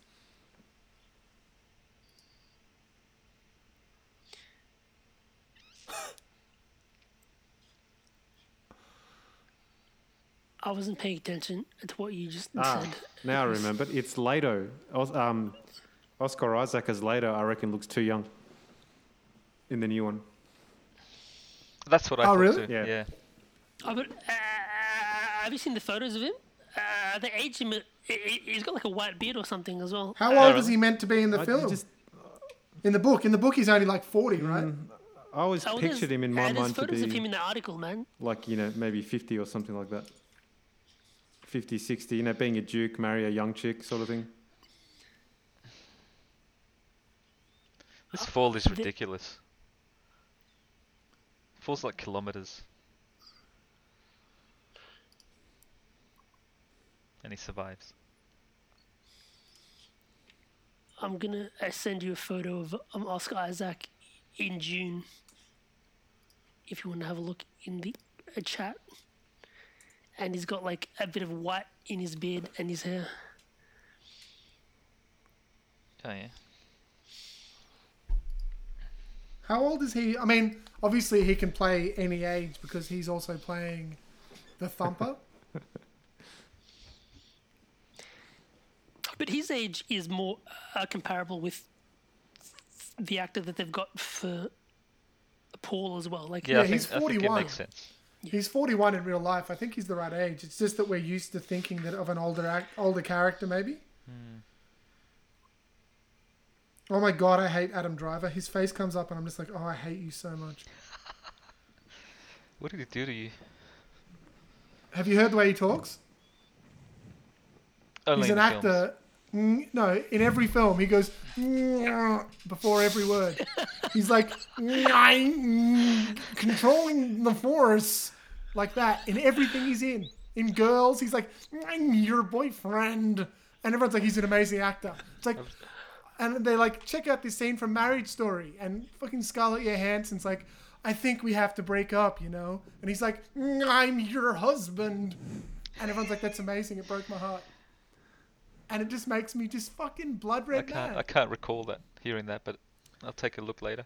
That's literally everything he's ever been in. Is that he talks, he says before the words. Isn't it? Once you hear it, you can't unhear Look, it. look at this right now. just She looks as old as he does. True.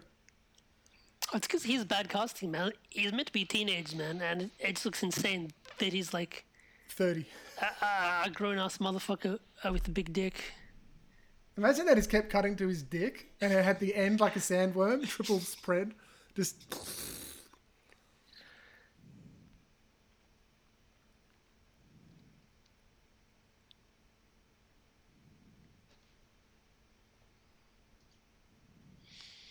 Where's the light coming from?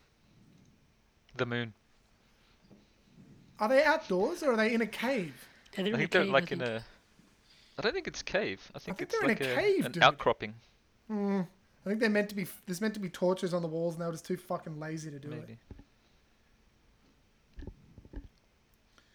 So Kyle MacLachlan, the actor, was 27. No, wait, 59. He was only 25 when they filmed this, but Paul's meant to be 14, so he's 11 years too old. Hmm.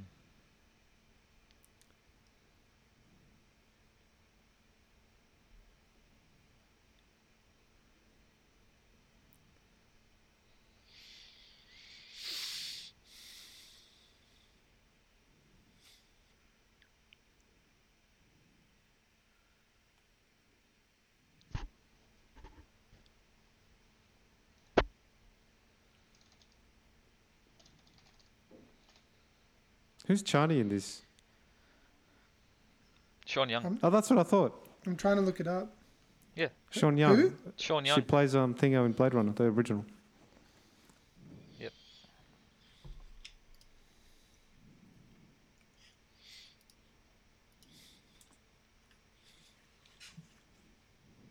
Damn. Wabi.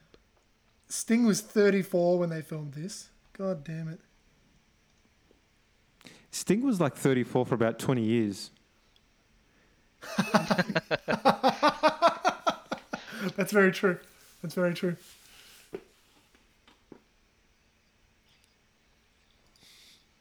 He's breathing through his nose. Very good. That guy's actually a good actor. That guy. Which guy? Yeah. Stilgar. Who's playing him? Everett McGill. He's done a ton of movies. Yep. Yep. I don't recognize him, man. What, is, uh, uh, what else has he been in? Uh, he was in a bunch of Twin Peaks stuff Uh, okay. because he's a he's in Under Siege 2. And the straight story. Yeah, he's Has from anyone all of the seen The Twin Straight Peaks Story? actually. Has anyone seen a David No, Lynch's haven't. The Straight Story? No. I have not either, actually. And I think from memory, one of his biggest roles was being opposite Clint Eastwood in Heartbreak Ridge Yes, and that's a really good movie. as the second lead. Yeah. Yeah.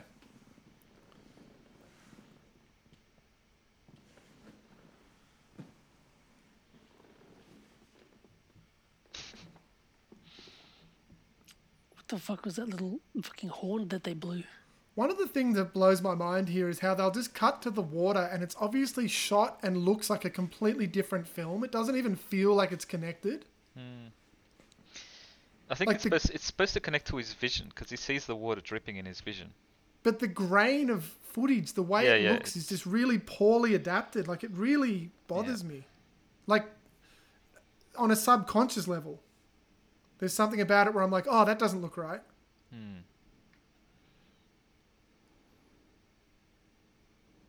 Is that guy? What is that guy doing? Oh my god! At this point, they're just like, fuck it. This oh my out god, of- look at that cow. They're like torturing a fucking cow in the background. What the fuck? That's gross. he fucking pulls out his How tongue. crazy is that? Bill Murray looks ridiculous. He pulled out its tongue, right? And he's Yeah. eating it. Uh, that's mad gross. It's gonna be interesting to see him as a Dave Bautista. Oh, how much better is that? It's gonna The be brute. good. Yeah. the the- idea that he's a brute the makes Beast Rabban. perfect sense.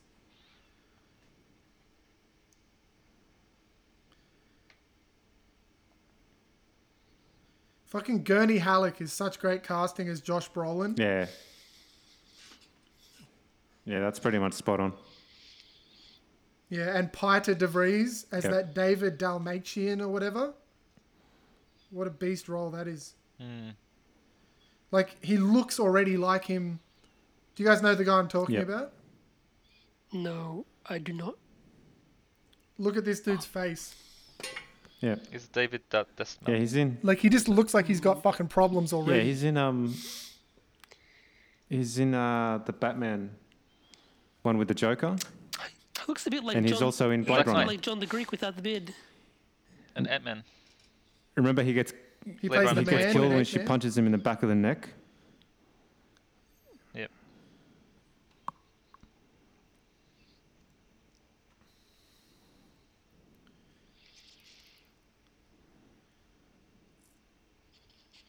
Yeah, it's good casting for sure.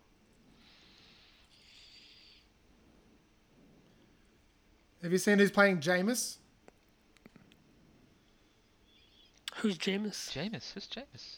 Oh, Jamis, Jamis, the yeah. dude who he kills and takes the wife. Isn't it? Yeah, yeah, yeah, yeah, yeah, yeah, yeah. That's right.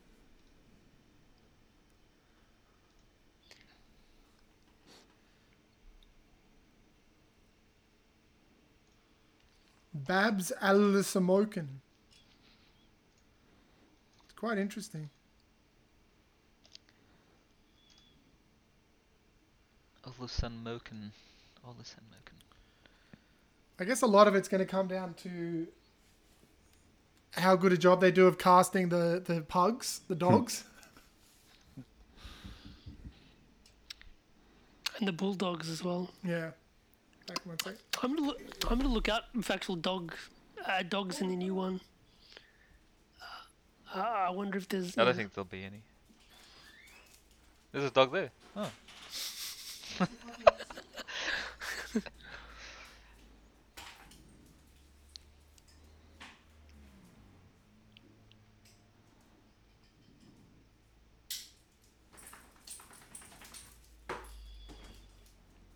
Hear Chris's dog's in the background. Have you guys um, um heard or read any uh, interviews with Frank Herbert, the original author, like uh, reflecting on the book and everything like that? I've only I've only read his uh, his thoughts. I haven't actually heard him or seen interviews or anything. Because he died when this uh, before or after it was released. I can't remember. Uh, I get confused with um uh, Philip K. Dick and and like Total Recall or something. Uh, but when did Frank Herbert die? I think it was after his book was released, but Uh, before the film, though, right? oh, before uh, before the film, yeah, I think so.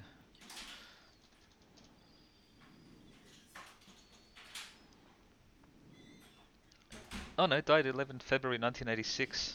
So he would have. Oh, seen it, okay, so yeah. he saw it then, yeah. Okay. She's an abomination. Oh, look, there's another. There's another um, animal. It's like a cat, Yeah, a furless cat. milking the cat. What?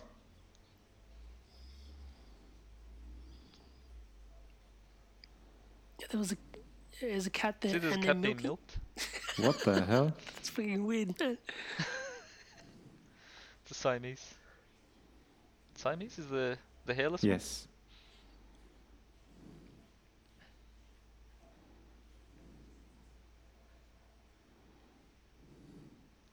Poor cat's like, the hell? Doesn't know what's going on.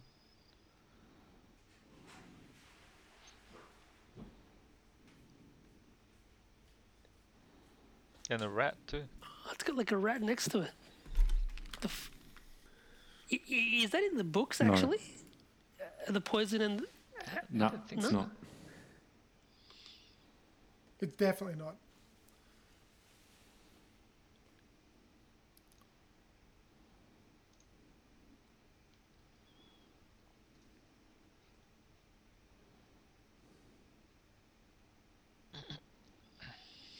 I feel like the narration never really syncs up either. Like I don't even know if it was originally in the, in the script. I think they might have put some of, a lot of it in later to try and make it make more sense. More exposition, yeah. Yeah.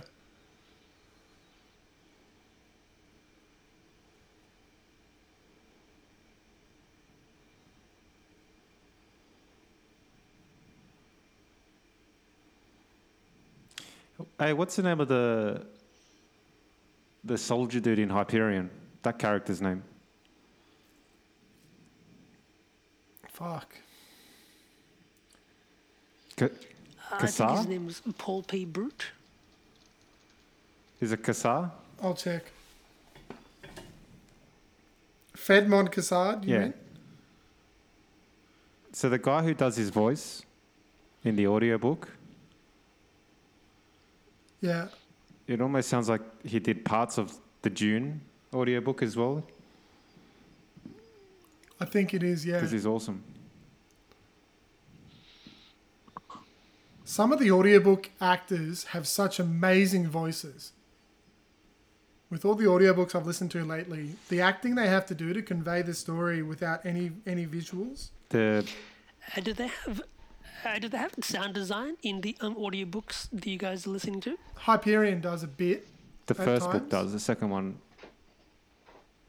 I don't think does. No, the second one doesn't. It's just one guy. The Alien, Some of them do. the Alien audiobooks are top notch. I don't think they come much better than that. Aliens. The alien ones are pretty much radio Yeah. plays, aren't they? With the full Yeah. sound, full foley Yeah. and everything. Yeah. Lenar Hoyt is the Catholic priest. Fedmahn Kassad is the force military. Yeah. The the Palestinian guy. Did you end up finishing that book, Alf? Uh, I'm about halfway through.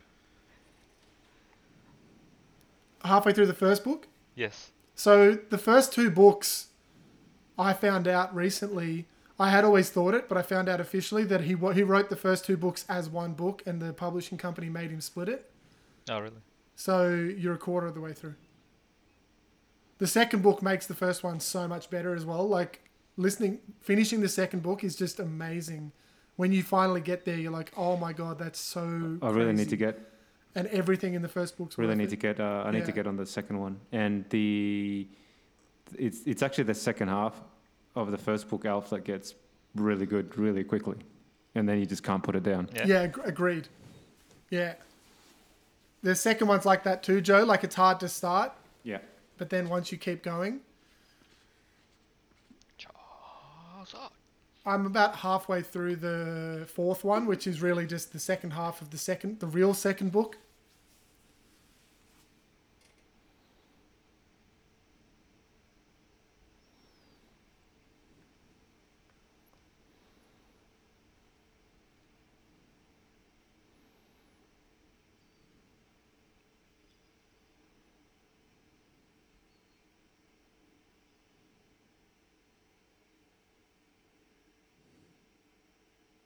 Those kids.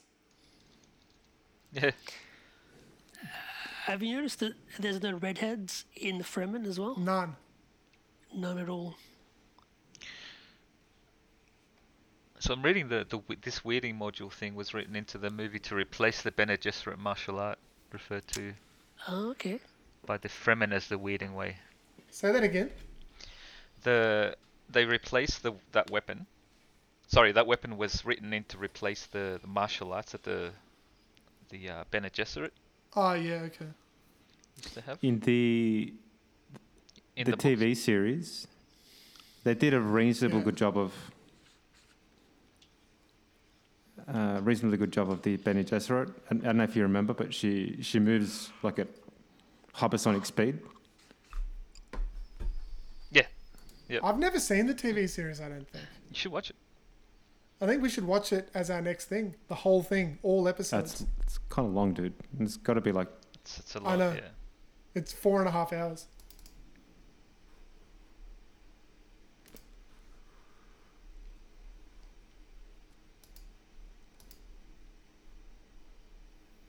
Shai-Hulud.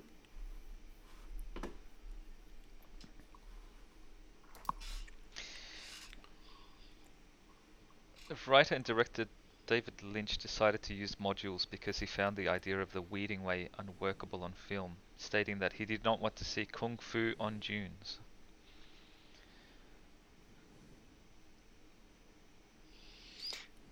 Fair Weird enough. choice. Mm.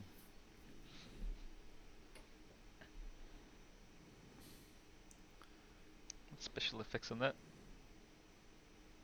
Or is that practical? It looks ridiculous, whatever it is. I don't know if that's practical. It looks really badly done. Yeah, it looks I think that's added in after. The lighting on it didn't look right.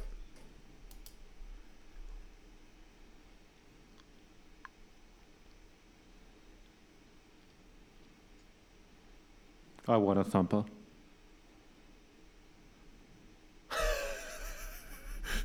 Just to attract kangaroos. It'd be cool to have one of the props.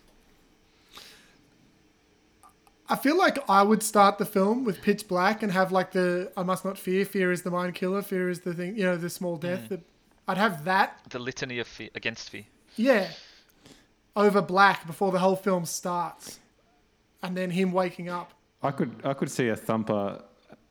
I could see you, Raf, with a thumper and just like flicking it on at night just to annoy the neighbourhood. To annoy that stupid neighbor with the. Yeah, they're doing some Beneath you. good uh, construction underneath us. I think the worm design for this is so good. Except for the fact, the only thing is that it doesn't show the glow inside, which I think that's described in the book. Is it a red glow? A red glow, red Yeah, yellow okay. glow, yeah. Yeah. I think it's it's by far the best design thing they did, and they did very well with the absolutely horrendous people they had doing the the special effects. The fact is, he's meant to leave that. Is that? Did he leave the stick in still? To keep it above hook. sand? Yep, Yeah. Yep. Yep.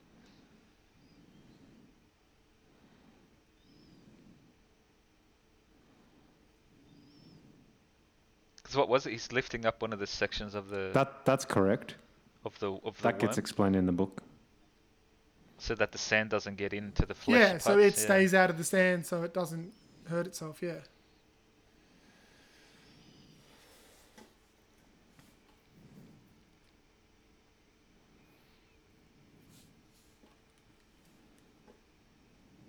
I, I feel like this the music is really really underwhelming. Did Herbert do Well, illustrations of the of any of this stuff of the Dune world?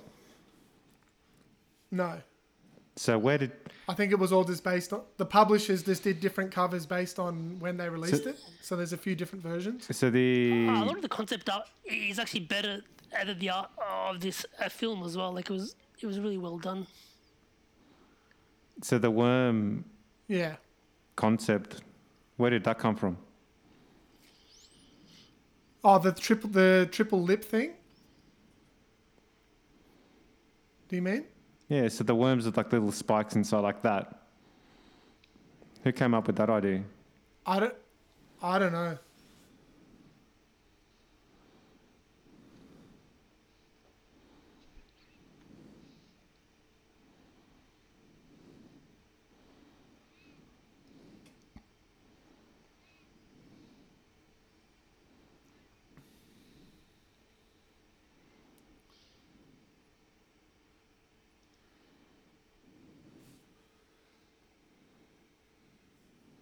How cool in the Dune 2 game are the Fremen?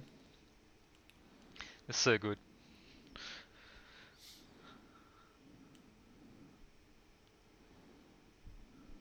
Until they get run over.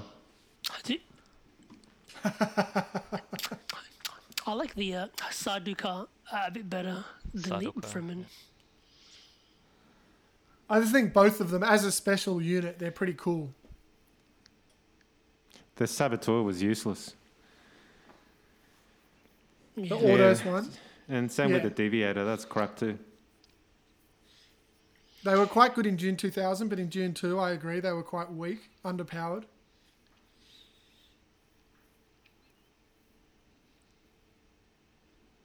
More deep. I'll be right back, guys. I'm just going to grab a drink. Yeah, do it. Yep. I love the idea that in the um, the Jodorowsky one, that all of the different planets had different bands doing their music, so there was a distinct Yeah, feel. yeah. Like when you'd cut to them, you'd have their music playing, which Mm. I think is an idea that still needs to be explored. Like the idea that the Harkonnens are all done by Pink Floyd, and the uh, Atreides music was all done by someone else, and then like depending what planet you were on and where you were, you had a different score underlying it that had a different feel, and all the artwork was the same. Where all of the Harkonnen stuff was designed by what's his name? The alien guy. Uh, H.R. Giger? Yeah, H.R. Giger did yeah. all, all the Harkonnen design. And then Chris Foss did all of the Atreides design, which ended up getting used a lot for the um, Empire stuff in Star Wars.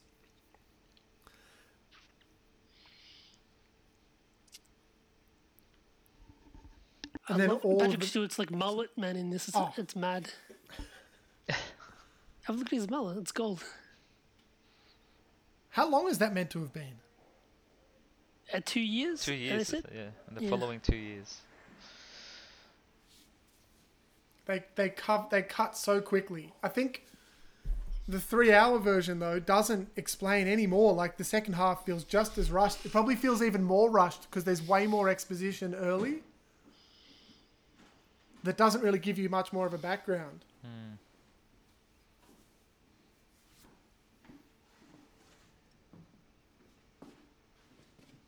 I don't appreciate the performance of the Emperor either.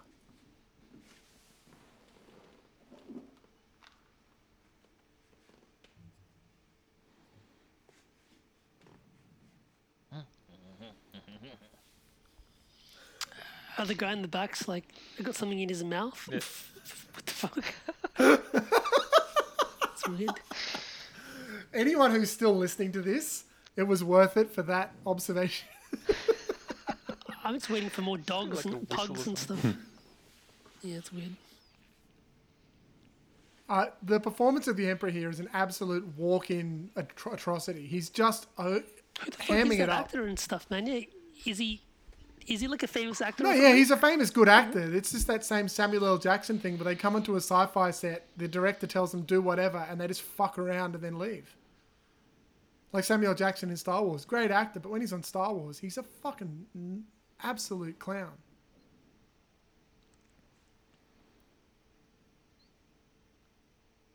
Like that is so fucking hacky.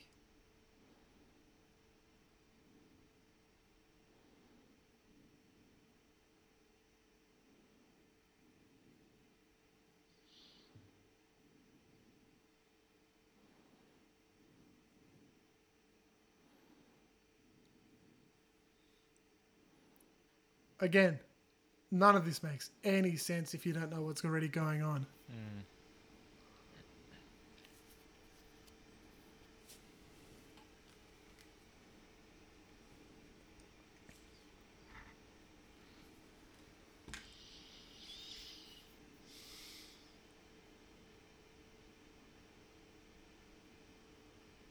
You know what this reminds me of a lot? Have you guys seen those fan made Star Trek movies on YouTube? They're better than the I've seen a couple, yeah. Star Wars or Star Trek. Star Trek. No, I've seen the Star Wars ones. No, yeah, the Star Trek fan made ones reminded me of this, where it's all like really bad. It's all done really recently. When there was just before the new Star Trek stuff started coming out, they were getting real professional actors who were not working at the time in Hollywood and all that to work for low rates. And they had like real sets, but it all just looks really dodgy. And it just reminds me heaps of this. I'd love to have a stillsuit, one of those with the red, with the blood, One of these ones? the ones with the with the blood on them. what would you do with it? Just wear it Where? around her. I'd be sitting here wearing it. Hey, speaking of that, I've actually got your a gas mask, man. Here. I'll Yeah, give man. Back to you, Can man. I have it? yeah, man. Especially now, I need it. Um, can I just say, where did you get that from, Alf? Uh, on eBay. Yeah, you got to be really careful. A lot of those eBay gas masks are full of asbestos. I've never used the filters. Just be careful anyway. I've just I've just used the um. What do you call it? Just the mask Are itself full of what? filter. Asbestos. Well, uh, e- either way, yeah, like a, a bunch of asbestos, there's been a bunch of problems with people buying eBay gas masks, and the asbestos fibers are all through them. Holy like, shit. Mm. Because they were used. Yeah, so be really careful with that. Like even if you're not using the filters, just the rest of the mask might be contaminated. You only that would be need one know, like, fiber.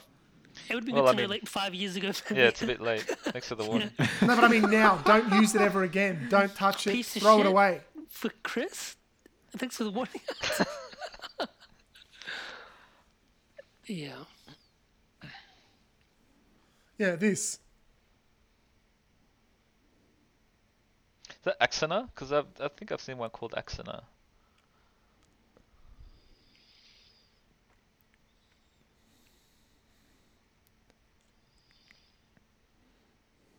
So the Put the special effects look okay, but then the actual scenes just look atrocious, and the acting is atrocious.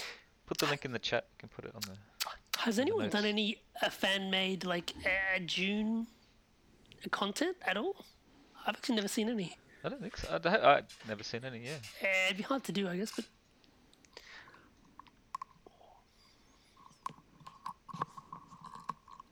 I think we should try and do a remake of this David Lynch Dune film ourselves Make In it even full- hammier. in isolation.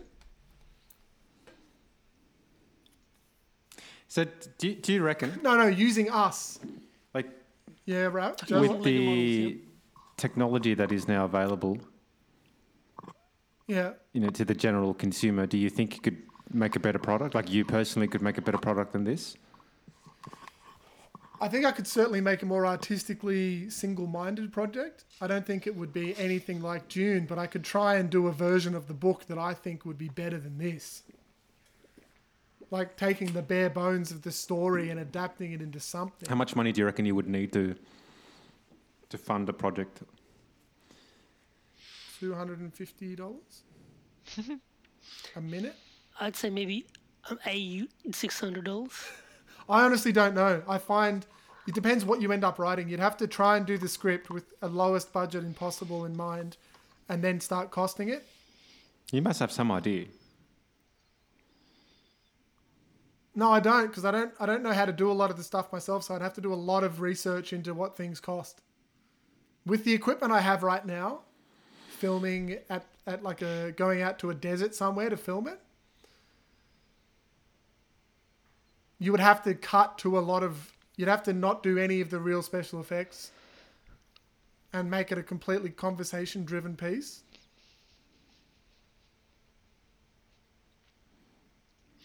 People have done that though.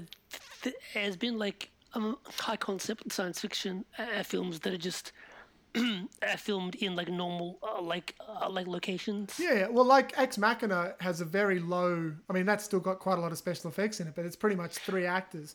I think you'd have to write it very limited. What comes to mind? You know that Nick Cave, Guy Pearce. Nick Cave wrote a, a western that Guy Pearce. Oh, that movie's stars in. Awesome. That's amazing. That's the kind of vibe I would go for, and I'd film it out in the Australian. Yeah, what's the name of that movie again? I've, I've actually only seen that once, but I remember that being really good.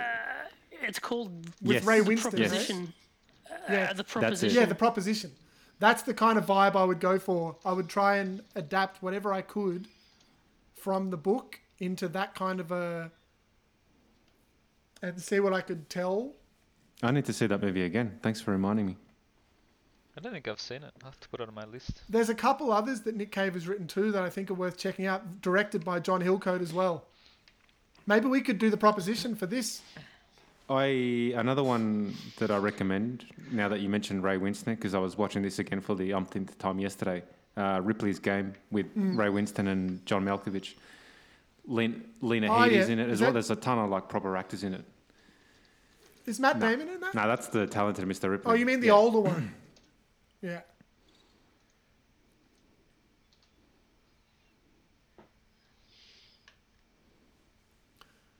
Yeah, I'm so unimpressed with this the the score of this. It's like something from it's like the music from Ben Hur or fucking Ten It, Commandments. it doesn't quite fit it, does it? Not at all. It's like they've just lifted something like the Ten Commandments. It's just hmm. bottled garbage. I think Brian Eno did some of the the uh, theme songs and stuff as well. He might have done some of the music, but I don't think he sat down and watched the film and scored it for that. And if he did, he's not very good at it. There's a there's a line in a new comedy that looks amazing. There's a line in a new comedy that I've been watching on in from England where a character says maybe you could he's like a real estate agent and he's telling someone they could maybe have a garden birth because he's saying how nice the garden is. And then he off the top of his head he's like um, I heard on TV some woman gave birth into a bottle, which is one of the funnier, funnier lines I've heard in a long time. But that's how I feel this score is. It's like the person who did the score, the composer, did this score into a bottle, and that's what we're listening to it through.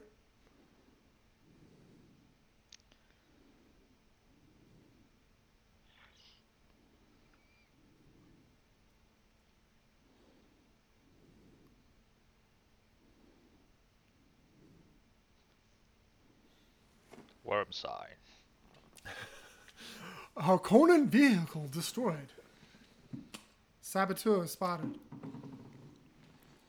Someone Listen. should, I should do like a movie version of Dune 2, uh, the actual video game. They're fucking cool. You could do a better version Uh, of this movie action Oh. film, yeah. using the graphics engine of that game. You you shoot you shoot it.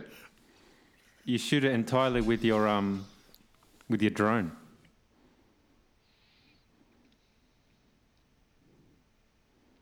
You should do that, Raf. Raf, you need to start practicing with your drone. It's actually at, at uh, Bert's house. He's been experimenting with it. Uh, but it's been actually way too windy um, every time we've uh, tried it. Oh, really? So I've not got footage uh, to show you guys yet. Yeah. I wouldn't have thought a man like you could be stopped by the mere wind. I haven't really focused on the uh, drone stuff, but it's it'd be fucking mad to actually uh, shoot some stuff.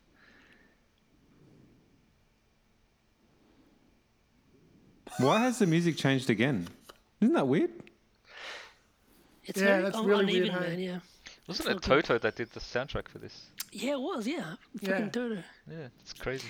I feel like a throwback to Jodorowsky's idea of having rock bands and stuff. It. A lot of the ideas are stolen and badly implemented. Kind of like Natural Born Killers, how it tried to do all the stuff Tarantino did, wrote, wrote in the script, but they just did a bad job of You it. You know that the movie where they did the whole rock soundtrack really good was um Highlander with Queen. Oh, I don't think another yeah. movie did it better than that. Yeah. That's as good as you can do. There are good ones, but that that's amazing. That whole "Who Wants to Live Forever" breaks my heart every fucking What time. What about New York, New York? It's all yeah, all of it. It's amazing from beginning to end. I love Highlander. It's such a good movie.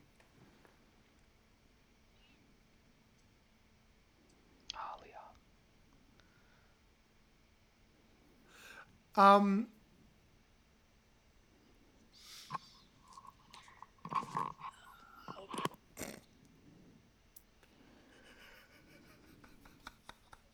It's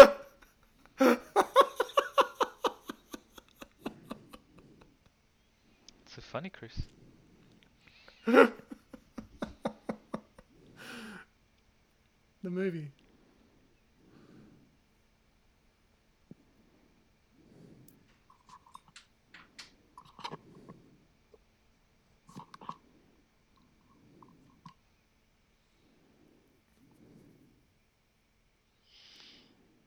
They don't really uh, develop Alia as a character that much, do they? In They this? don't do anything. There's n- no way to know who or what she is if you're just watching this movie. She's just there.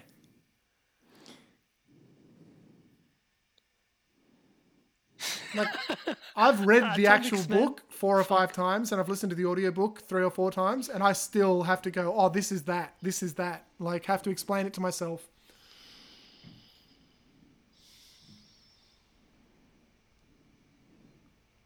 It's like it was done by someone who's like disabled. Hmm.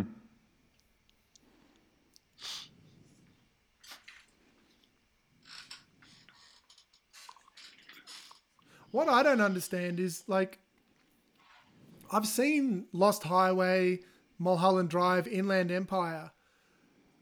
The big thing that David Lynch does really well is conversations between people. Even if you don't like the plot or the film overall, the the way it's shot and everything about none of this feels like David Lynch at all. There doesn't seem like to be like a single artistic choice of his in any of the in- interaction. It's because he was controlled by the uh, the producer and stuff. Don't- he had no. That's what I Don't mean. the De Laurentises have a reputation for more or less just controlling? Yeah, being controlling? really overbearing and yeah. Yeah, I think so. I think you're right. That De Laurentiis has paid him a fortune to come in and be their proxy, I guess.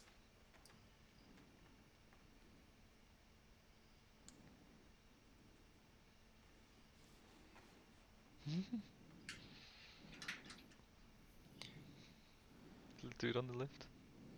Is it like a little midget on Yeah. the left? Yeah. That has the potential to make an epic scene in the oh movie. yeah. There's so many scenes that could and will be amazing if Dennis if Denny is allowed to do Anything what with wants. worms in it. So much of it is just going to be has it could be so amazing. What the?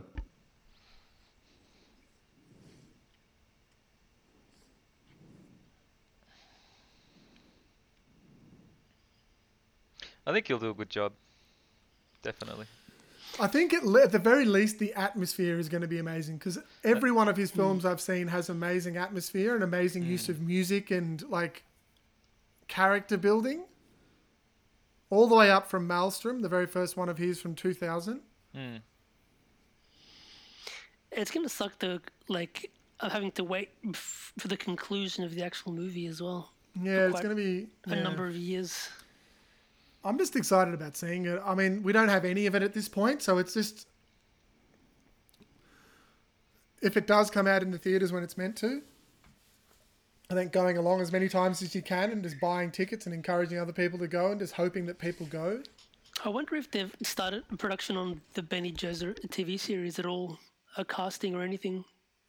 I feel like Or a lot of it is reliant on how well hmm. received the Dune film is. Hmm.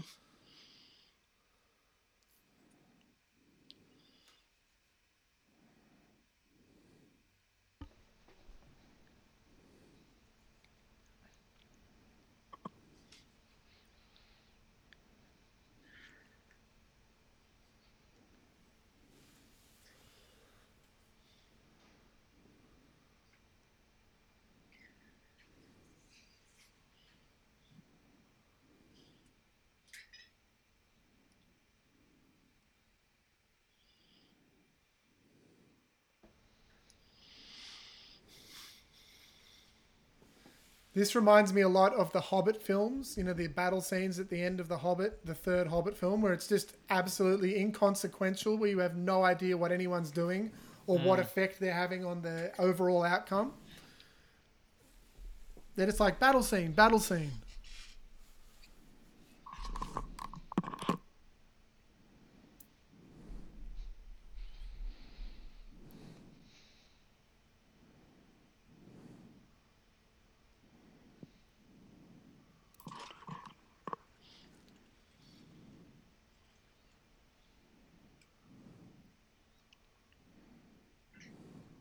It's like such a triumphant, a triumphant music, but it's like, who gives a shit about this? Yeah.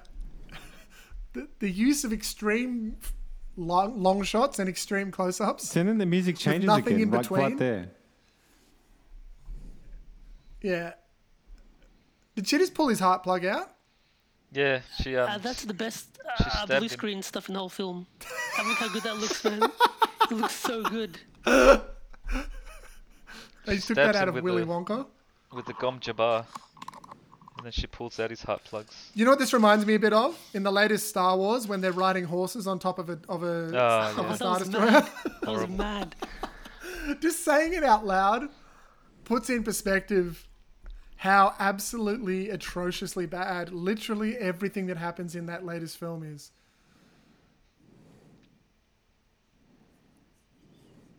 I think you're right, Joe. The other Star, the new Star Wars films are worse than this. Yes, for sure.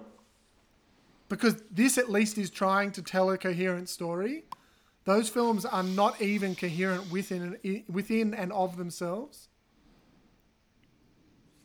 That shot is fucking insane. That's crazy! fucking cool, actually. That's like a little Uh, kid, slow like the yeah. most amateur fucking. Uh, uh, uh, I think someone's holding a cat or something in this scene as well. I hope so. In the wide shot, I think I see. You know what this movie reminds me quite a lot of? Yeah, that dude. Yes, there's another cat. Actually, no, it's the pug. It's, pug. fucking dog. Yeah, the It's that same pugs, dog. dude. Those kids haven't aged. it's like two or three years later, and the same kids who were ten have not grown at all.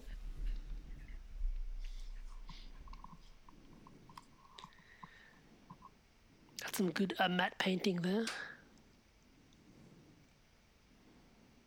It'd be so funny if um he turned into Picard, into the Picard character, like beamed off or something. I don't know. It it would make just as much sense as everything else that's happened so far.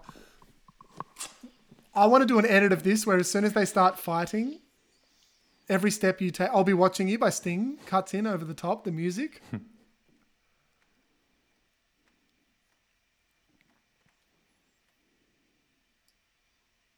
Feyd Feyd was supposed to be the Kwisatz Haderach, wasn't he? no. Feyd-Rautha, yeah, he was he was like a precursor to the. He was in the That's same genetic line because he's related to the Baron, but he wasn't. Oh, you're saying he could have been and he wasn't? He yes, I think I think he was He planned to failed. be. He was planned to be because, Yeah. like I said, he was supposed to come from the Harkonnen line. And he was tested and stuff, and then and then it wasn't. I him, think yeah, he was tested. Correct. Yeah, yeah, yeah. I, I thought by the time he was tested though, they'd already told Jessica to have a girl though. Like Feyd's 19 and Paul's 14 at the beginning. Hmm. The fact that this battle happens in front of everyone is so fucking cringy.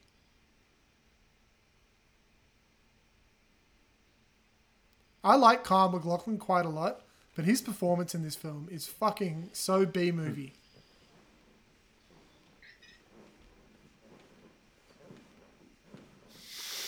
Is that the band Toto? Those fucking drums, man. Has Picard been like uh, bald his entire life?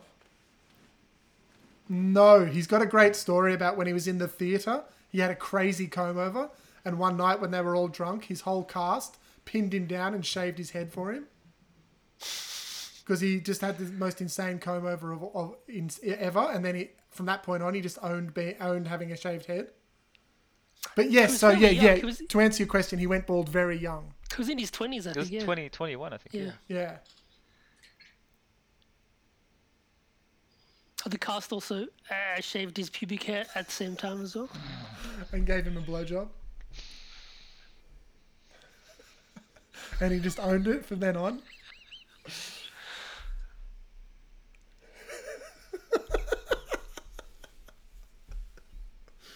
Sting. I love how this movie, after this, Sting was just in nothing ever again. like, this was an audition to not be in anything He ever. was in um, he was auditioning to never act. he was in Lock, Stock, and Two Smoking Barrels. They just he just got kicked in the nuts like six times just then. How long is he Oh, in Lock, it's Stock, not a major Is role. it Well, like a? it's probably no no. It's like a cameo. He was in it a little bit.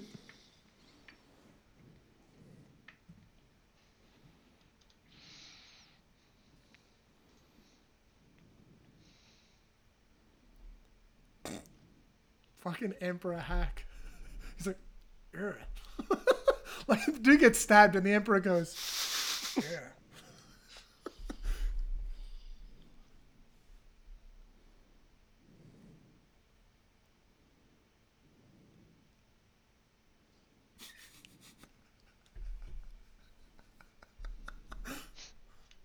I did.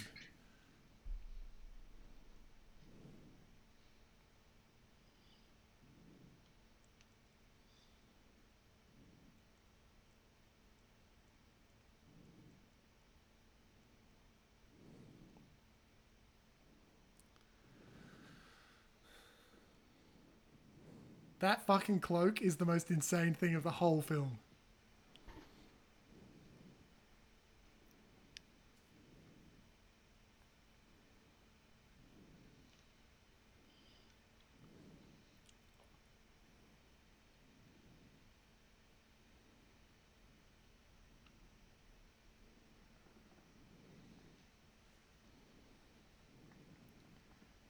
That's probably one of the best shots in the whole film. Does it start raining now? Is that what happens? Yeah, that's right. What the fuck? which I is insane too. about hey? that, yeah.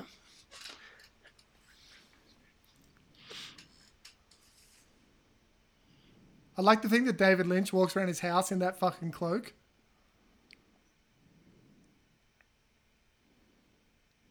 That's where we're seeing the future of of Arrakis. That green screen, oh my god.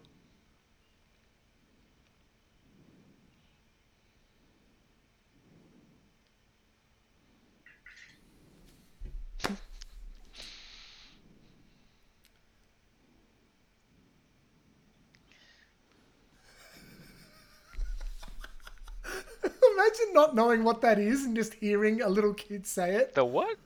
at the end of the film. Yeah, yeah. The quiz. That's like everyone's like, "Wait, why is it raining? Isn't it a desert planet?" And the little kid goes, "Yeah, the Kwisatz Haderach." And then that's the film, and they cut to. It's like an alien. That guy's head is mad, yeah. How is he second billing?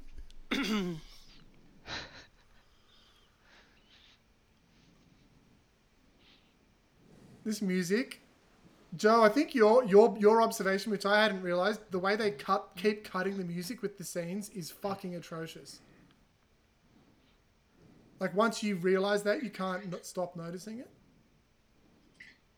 And some of the actors are actually good. But just the whole thing. Oh, I think a lot of them are good actors. Yeah.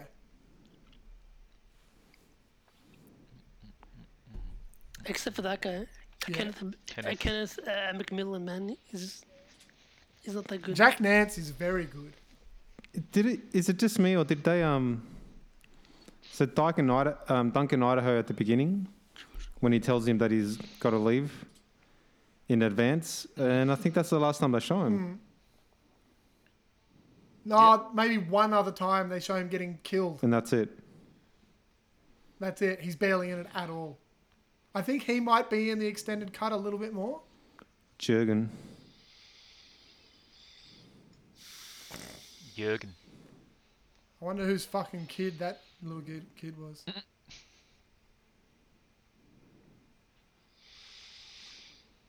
the choice of music. Mm.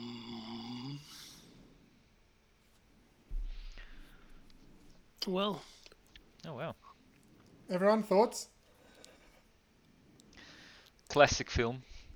Classically bad, It's but so good. it is surprising that the um he only joins the uh, Fremen literally uh, with like an hour left in the movie or something. 50 minutes, yeah. Yeah. It, it really, as far as big budget films go, I think it may be, like I always say, I hate Brazil and I hate like um, Shakespeare in Love, but I think this, from an objective point of view, it may be one of the worst big budget films of all time, if not the worst. Where it was trying to do something and it just did everything badly over and over and over again. Even if you enjoy it, no one could say they enjoy it and think it's a good film. They must just think I, I like it despite or because of its awfulness. by the way, I have been sense? recording the entire Zoom session. Oh, you're a beautiful man, Joe. Sweet. Sweet. Fucking sweet. Um, Oh, Joe, that's got me so hard. I love that. I'll stop recording mine then. I think I think that the main thing I like about it, for me, from my Yeah. point of view, is the design of the of the sets and the the uh, the costumes and all that.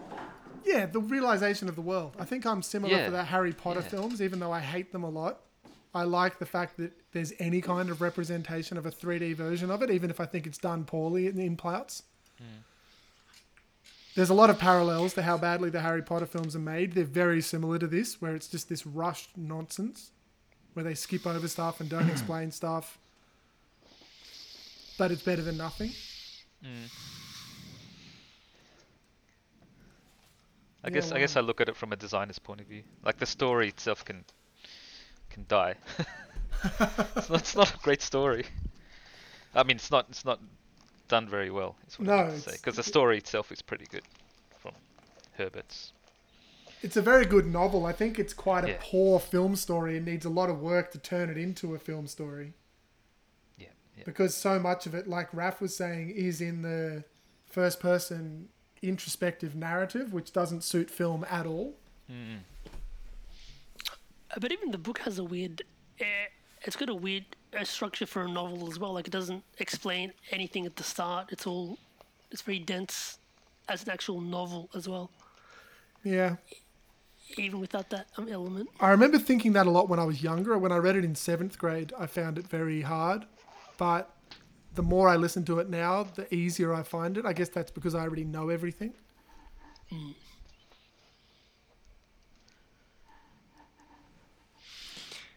Thoughts, Joe?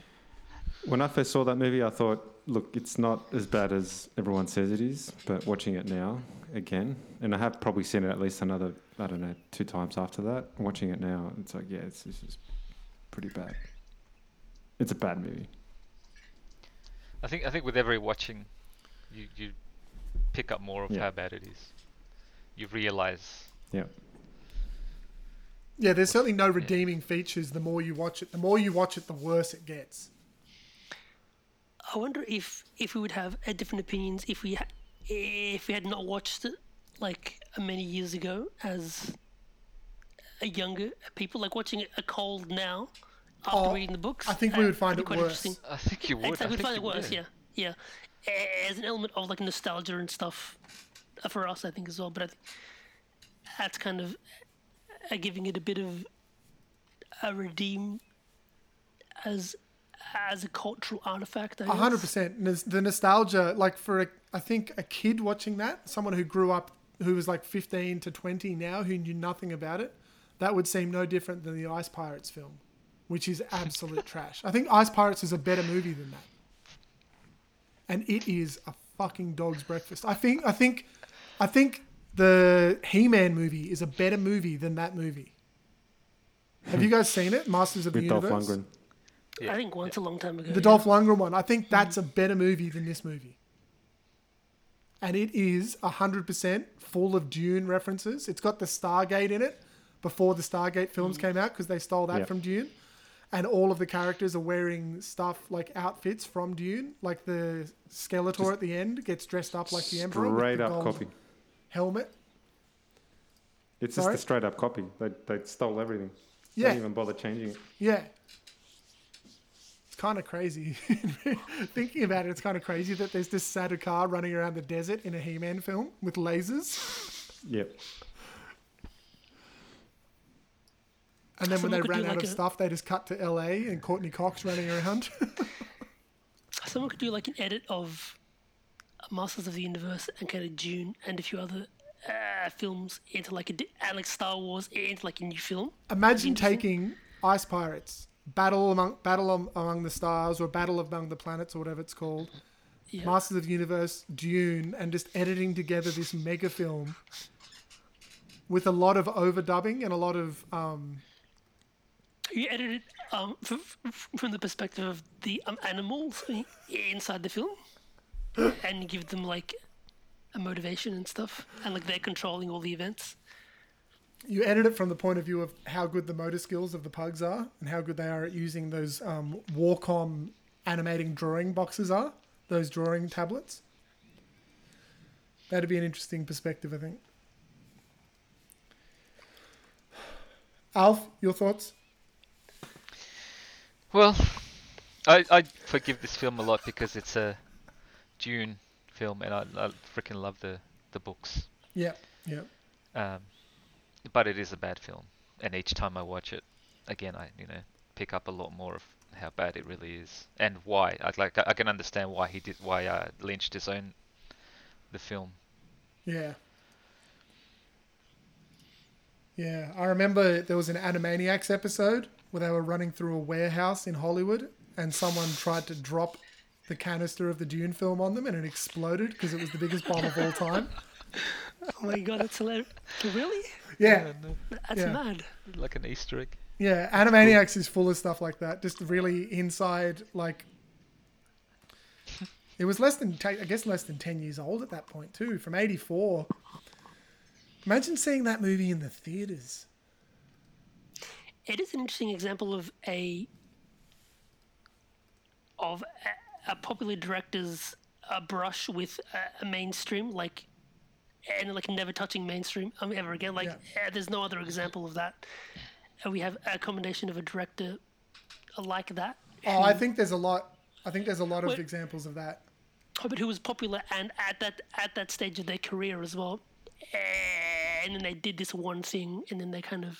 I think that's really common. I can't think of any off the top of my head, but I think there's a lot of examples of art house directors coming up who then got given a big budget project that ate away three or four years of their career, But I don't think I don't consider him hugely. an, uh, just an art house director. I think it's also like uh, uh, considering who he is now, and his profile in Hollywood uh, cinema. Yeah. That's pretty unique. Like, there's no other a person who's got that a profile, man. And they probably, oh yeah, I think there's a few. I can't think of any, but I think there's a few. I know what you mean. It is rare. It is a great. It's the best example of it, but I don't think it's a one-off. I think there are other examples of that happening. it's probably uh, the only example in this in this like genre uh, with a budget like this though as well. Probably. I'm trying to think. I can't. I can't think right of now. any. Well, after saying that, I never want to see that movie ever again. It's pretty fucking boring, yeah. So next week we're going to watch the extended cut that goes for an extra 50 minutes. That's a terrible movie. I would actually do that, except I would have to have some homework and have like uh, other points to actually read out and like stuff to actually uh, uh, make it interesting for ourselves and for the audience. I guess I don't Well, know. I think a big key here is that we're also just learning how to do a Zoom podcast where four of us are taking turns to talk and actually watching a film at the same time. That's actually a skill in and of itself. Hmm. And I think we did a better job of that than David Lynch did of directing that film. I think in 40 years' time, when people, 36 years from now, when people are listening to this podcast, they're going to look back. it Lynch. I wonder how many other uh, people have done actually something exactly like this. A lot. A lot. I'm gonna look it up. I think there's a lot of fan commentaries of that film. Yeah. I don't think many have been done during a virus out, but during a pandemic. Did you just fart? Fucking Chris. fucking fart, motherfucker. I can, I can tell you four people haven't done a review of this movie during a global pandemic and also farted Yeah. in the process. Yeah, that's, that's the one thing uh, we bring to. It's still Uh, better than the film Dune film, though. commentary. That was a bet. That fart was a far better representation of the the storyline and the vibe of the book. 40, There was more character development. $41 million budget Do you know back in I'm- 84. What was the budget? $45 billion back in 84. That's like, an, Whoa. that's like got to be the equivalent of about half a billion dollars today. That's an expensive film. Uh, One thing I'm really happy with, I have to say, with this film is um, during this podcast is I've had this LED light on me the whole time, and it has not. It's the battery is still going strong. Two and a half hours in, that's pretty impressive. Pretty happy with that. I'm pretty happy with the uh, headset uh, uh, that I'm using as well. Yeah. That's my favorite uh, part of this podcast is I'll using this headset. I think the big victory is the technology here. The fact that I had a streaming version of iTunes playing of the film in PAL, and I didn't miss any of the video. The whole thing was streaming in HD here, HD here, four feeds coming in, recording everything, and I've had a full blown erection the whole time, and I haven't lost blood flow at all or become lightheaded. Hey, someone did a review and said an incoherent, strange, plotless, poorly structured mess that has has to be seen to be to be really believed. I like that. That's probably one of the nicer reviews.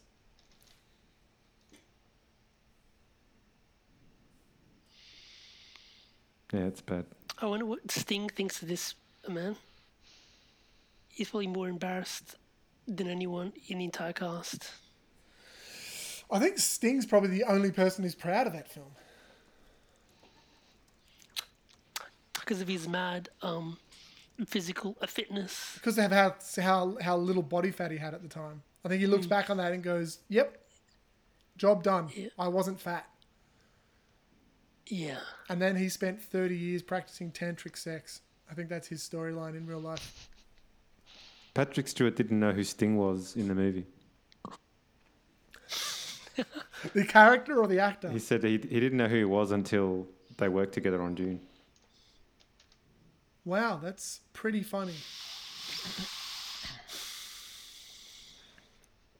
Music, at least popular music, has never played a big part in my life. I never, I had never heard of Sting. That's uh, have you guys watched a Picard? By yeah, the way? I way, think I remember reading that. The Picard TV show. Yeah. I've seen about Have three or watched four episodes. I haven't bothered continuing. Has anyone finished it? Uh, Joe or, or um, Alpha? Have you guys watched the whole thing? Sorry, watch what? Picard. Um, a Picard, yeah. Yeah, I have seen the whole thing. Look at this. It's just a um. What are we looking at? No, he says uh, no, Go, the, the, the, exch- the exchange between um, Patrick Stewart and Sting, and he said, uh, So you're a musician? He goes, Yep. And I said, uh, What do you play? He said, Bass. You know, I've often wondered what it it is like carrying that huge thing around everywhere you go, Stewart said. Then he said, No, bass guitar. and then I said, Are you a solo artist? And he said, No, I'm in a band. And I said, oh, what kind of band? And he said, the police. And he goes, oh, you play in a police band? It's hilarious. It's pretty funny. I like the idea that one, that's true, or two, he's, He's making probably it just up. trolling him. I like it even more if he's making it up. Just to make him feel bad. Joe, have you seen hmm. Picard? I stopped watching it. I couldn't handle it.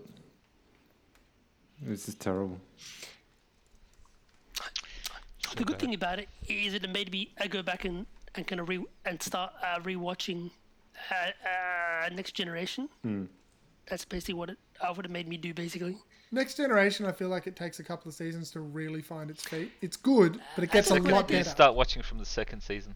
Yeah. I I actually started watching from season uh, four, and then I finished it, and then I went back And you went back to the first. and I'm watching uh, three, two, one Oh yeah. in that order, and I'm actually really liking uh, that way to do it. Actually, because it doesn't matter and you don't need to know anything. If you start on one, I wouldn't be surprised if people started on one and stopped three or four episodes in. Like, it's good, but it gets so much better.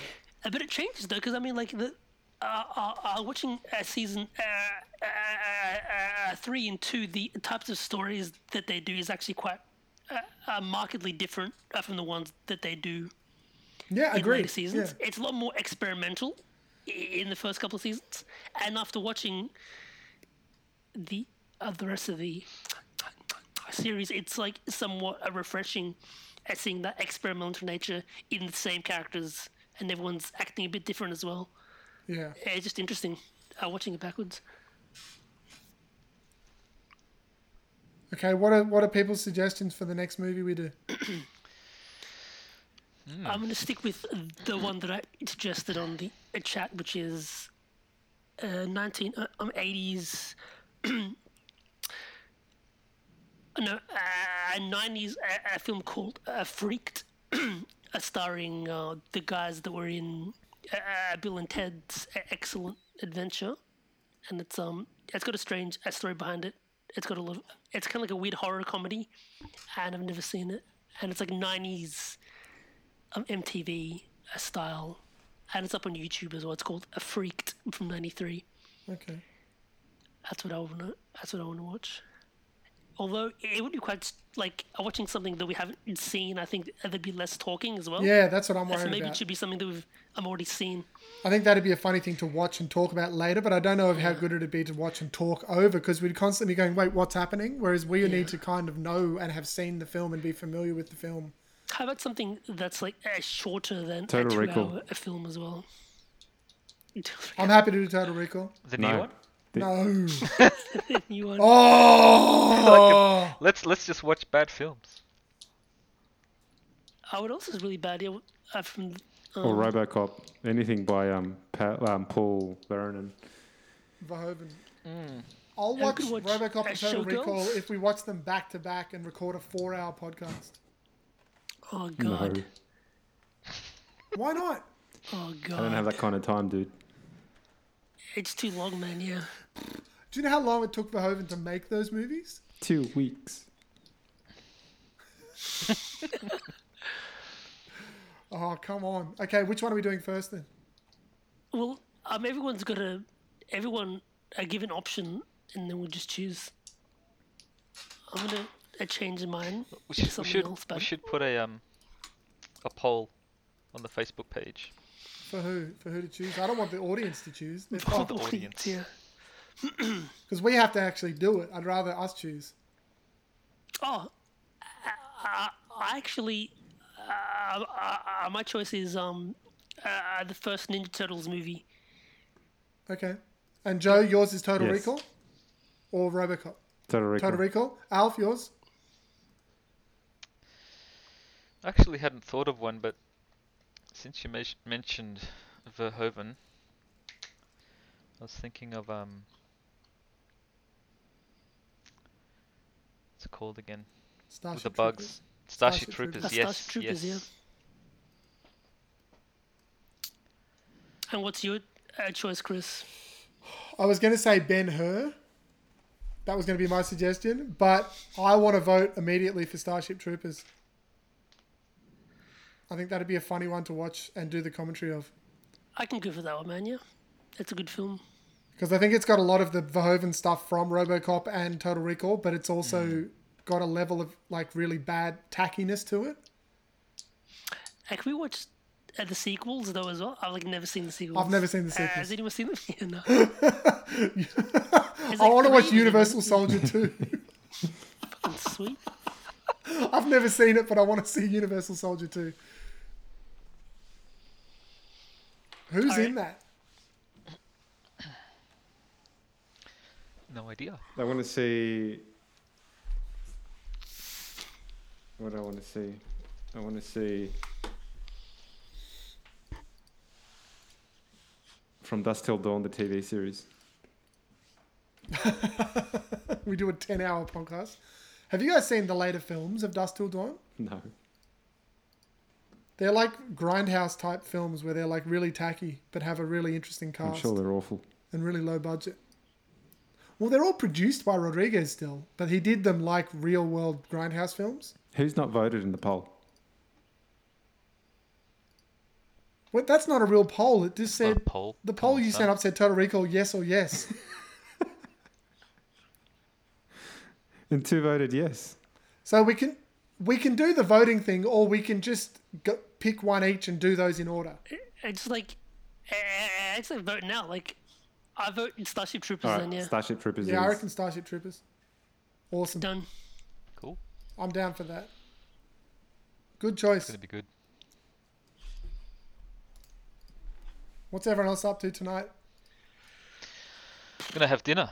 I'm starving. Oh, you. I'm gonna go to the bathroom. That's basically what I'm gonna do. Yep. I am what are you gonna going to brush my teeth and go to bed. Oh shit. I can't believe. So when I went on Facebook this You were morning, up at like that- five- that's the five normal o'clock? time I get up and have my cup of coffee before I went for a Right. bike ride, and I saw you guys. What time was it? Five o'clock. Five forty-five. Yeah. It's insane. And I replied, "You said where's the file?" And I replied, "I hadn't gone to sleep yet." I was having a real bad night. I was thinking a lot about losing Camille and stuff like that, and I just couldn't sleep. What time did you get to sleep?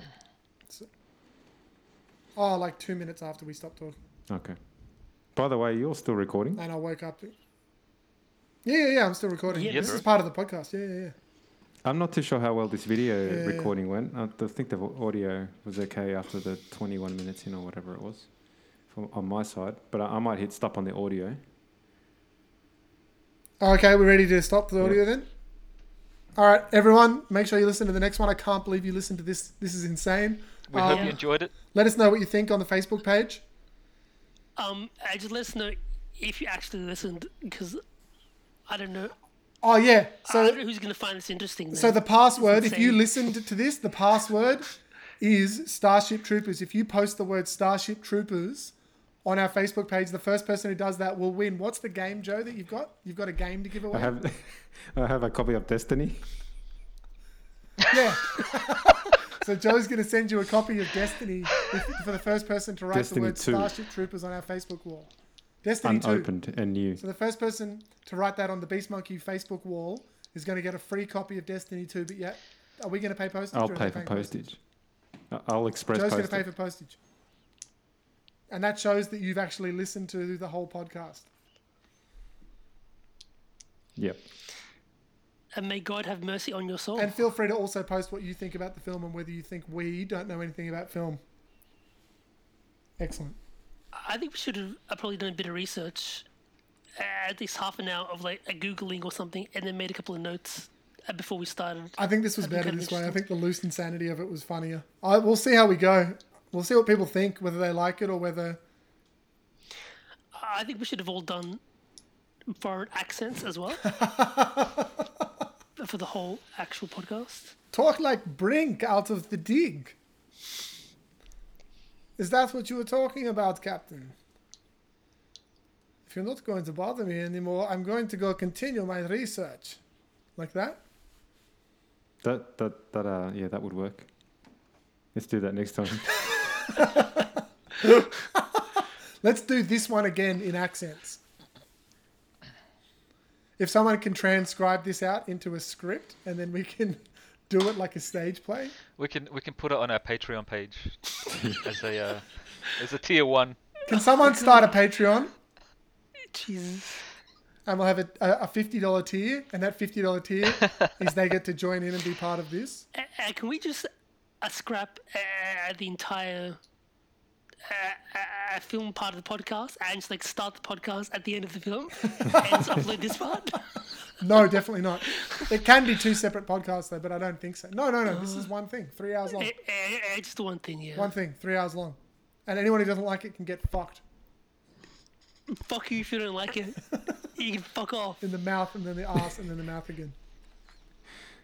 That's so offensive. All right, everyone. Peace. Thanks for listening. All right, Love you, mate. great note, great note to finish on.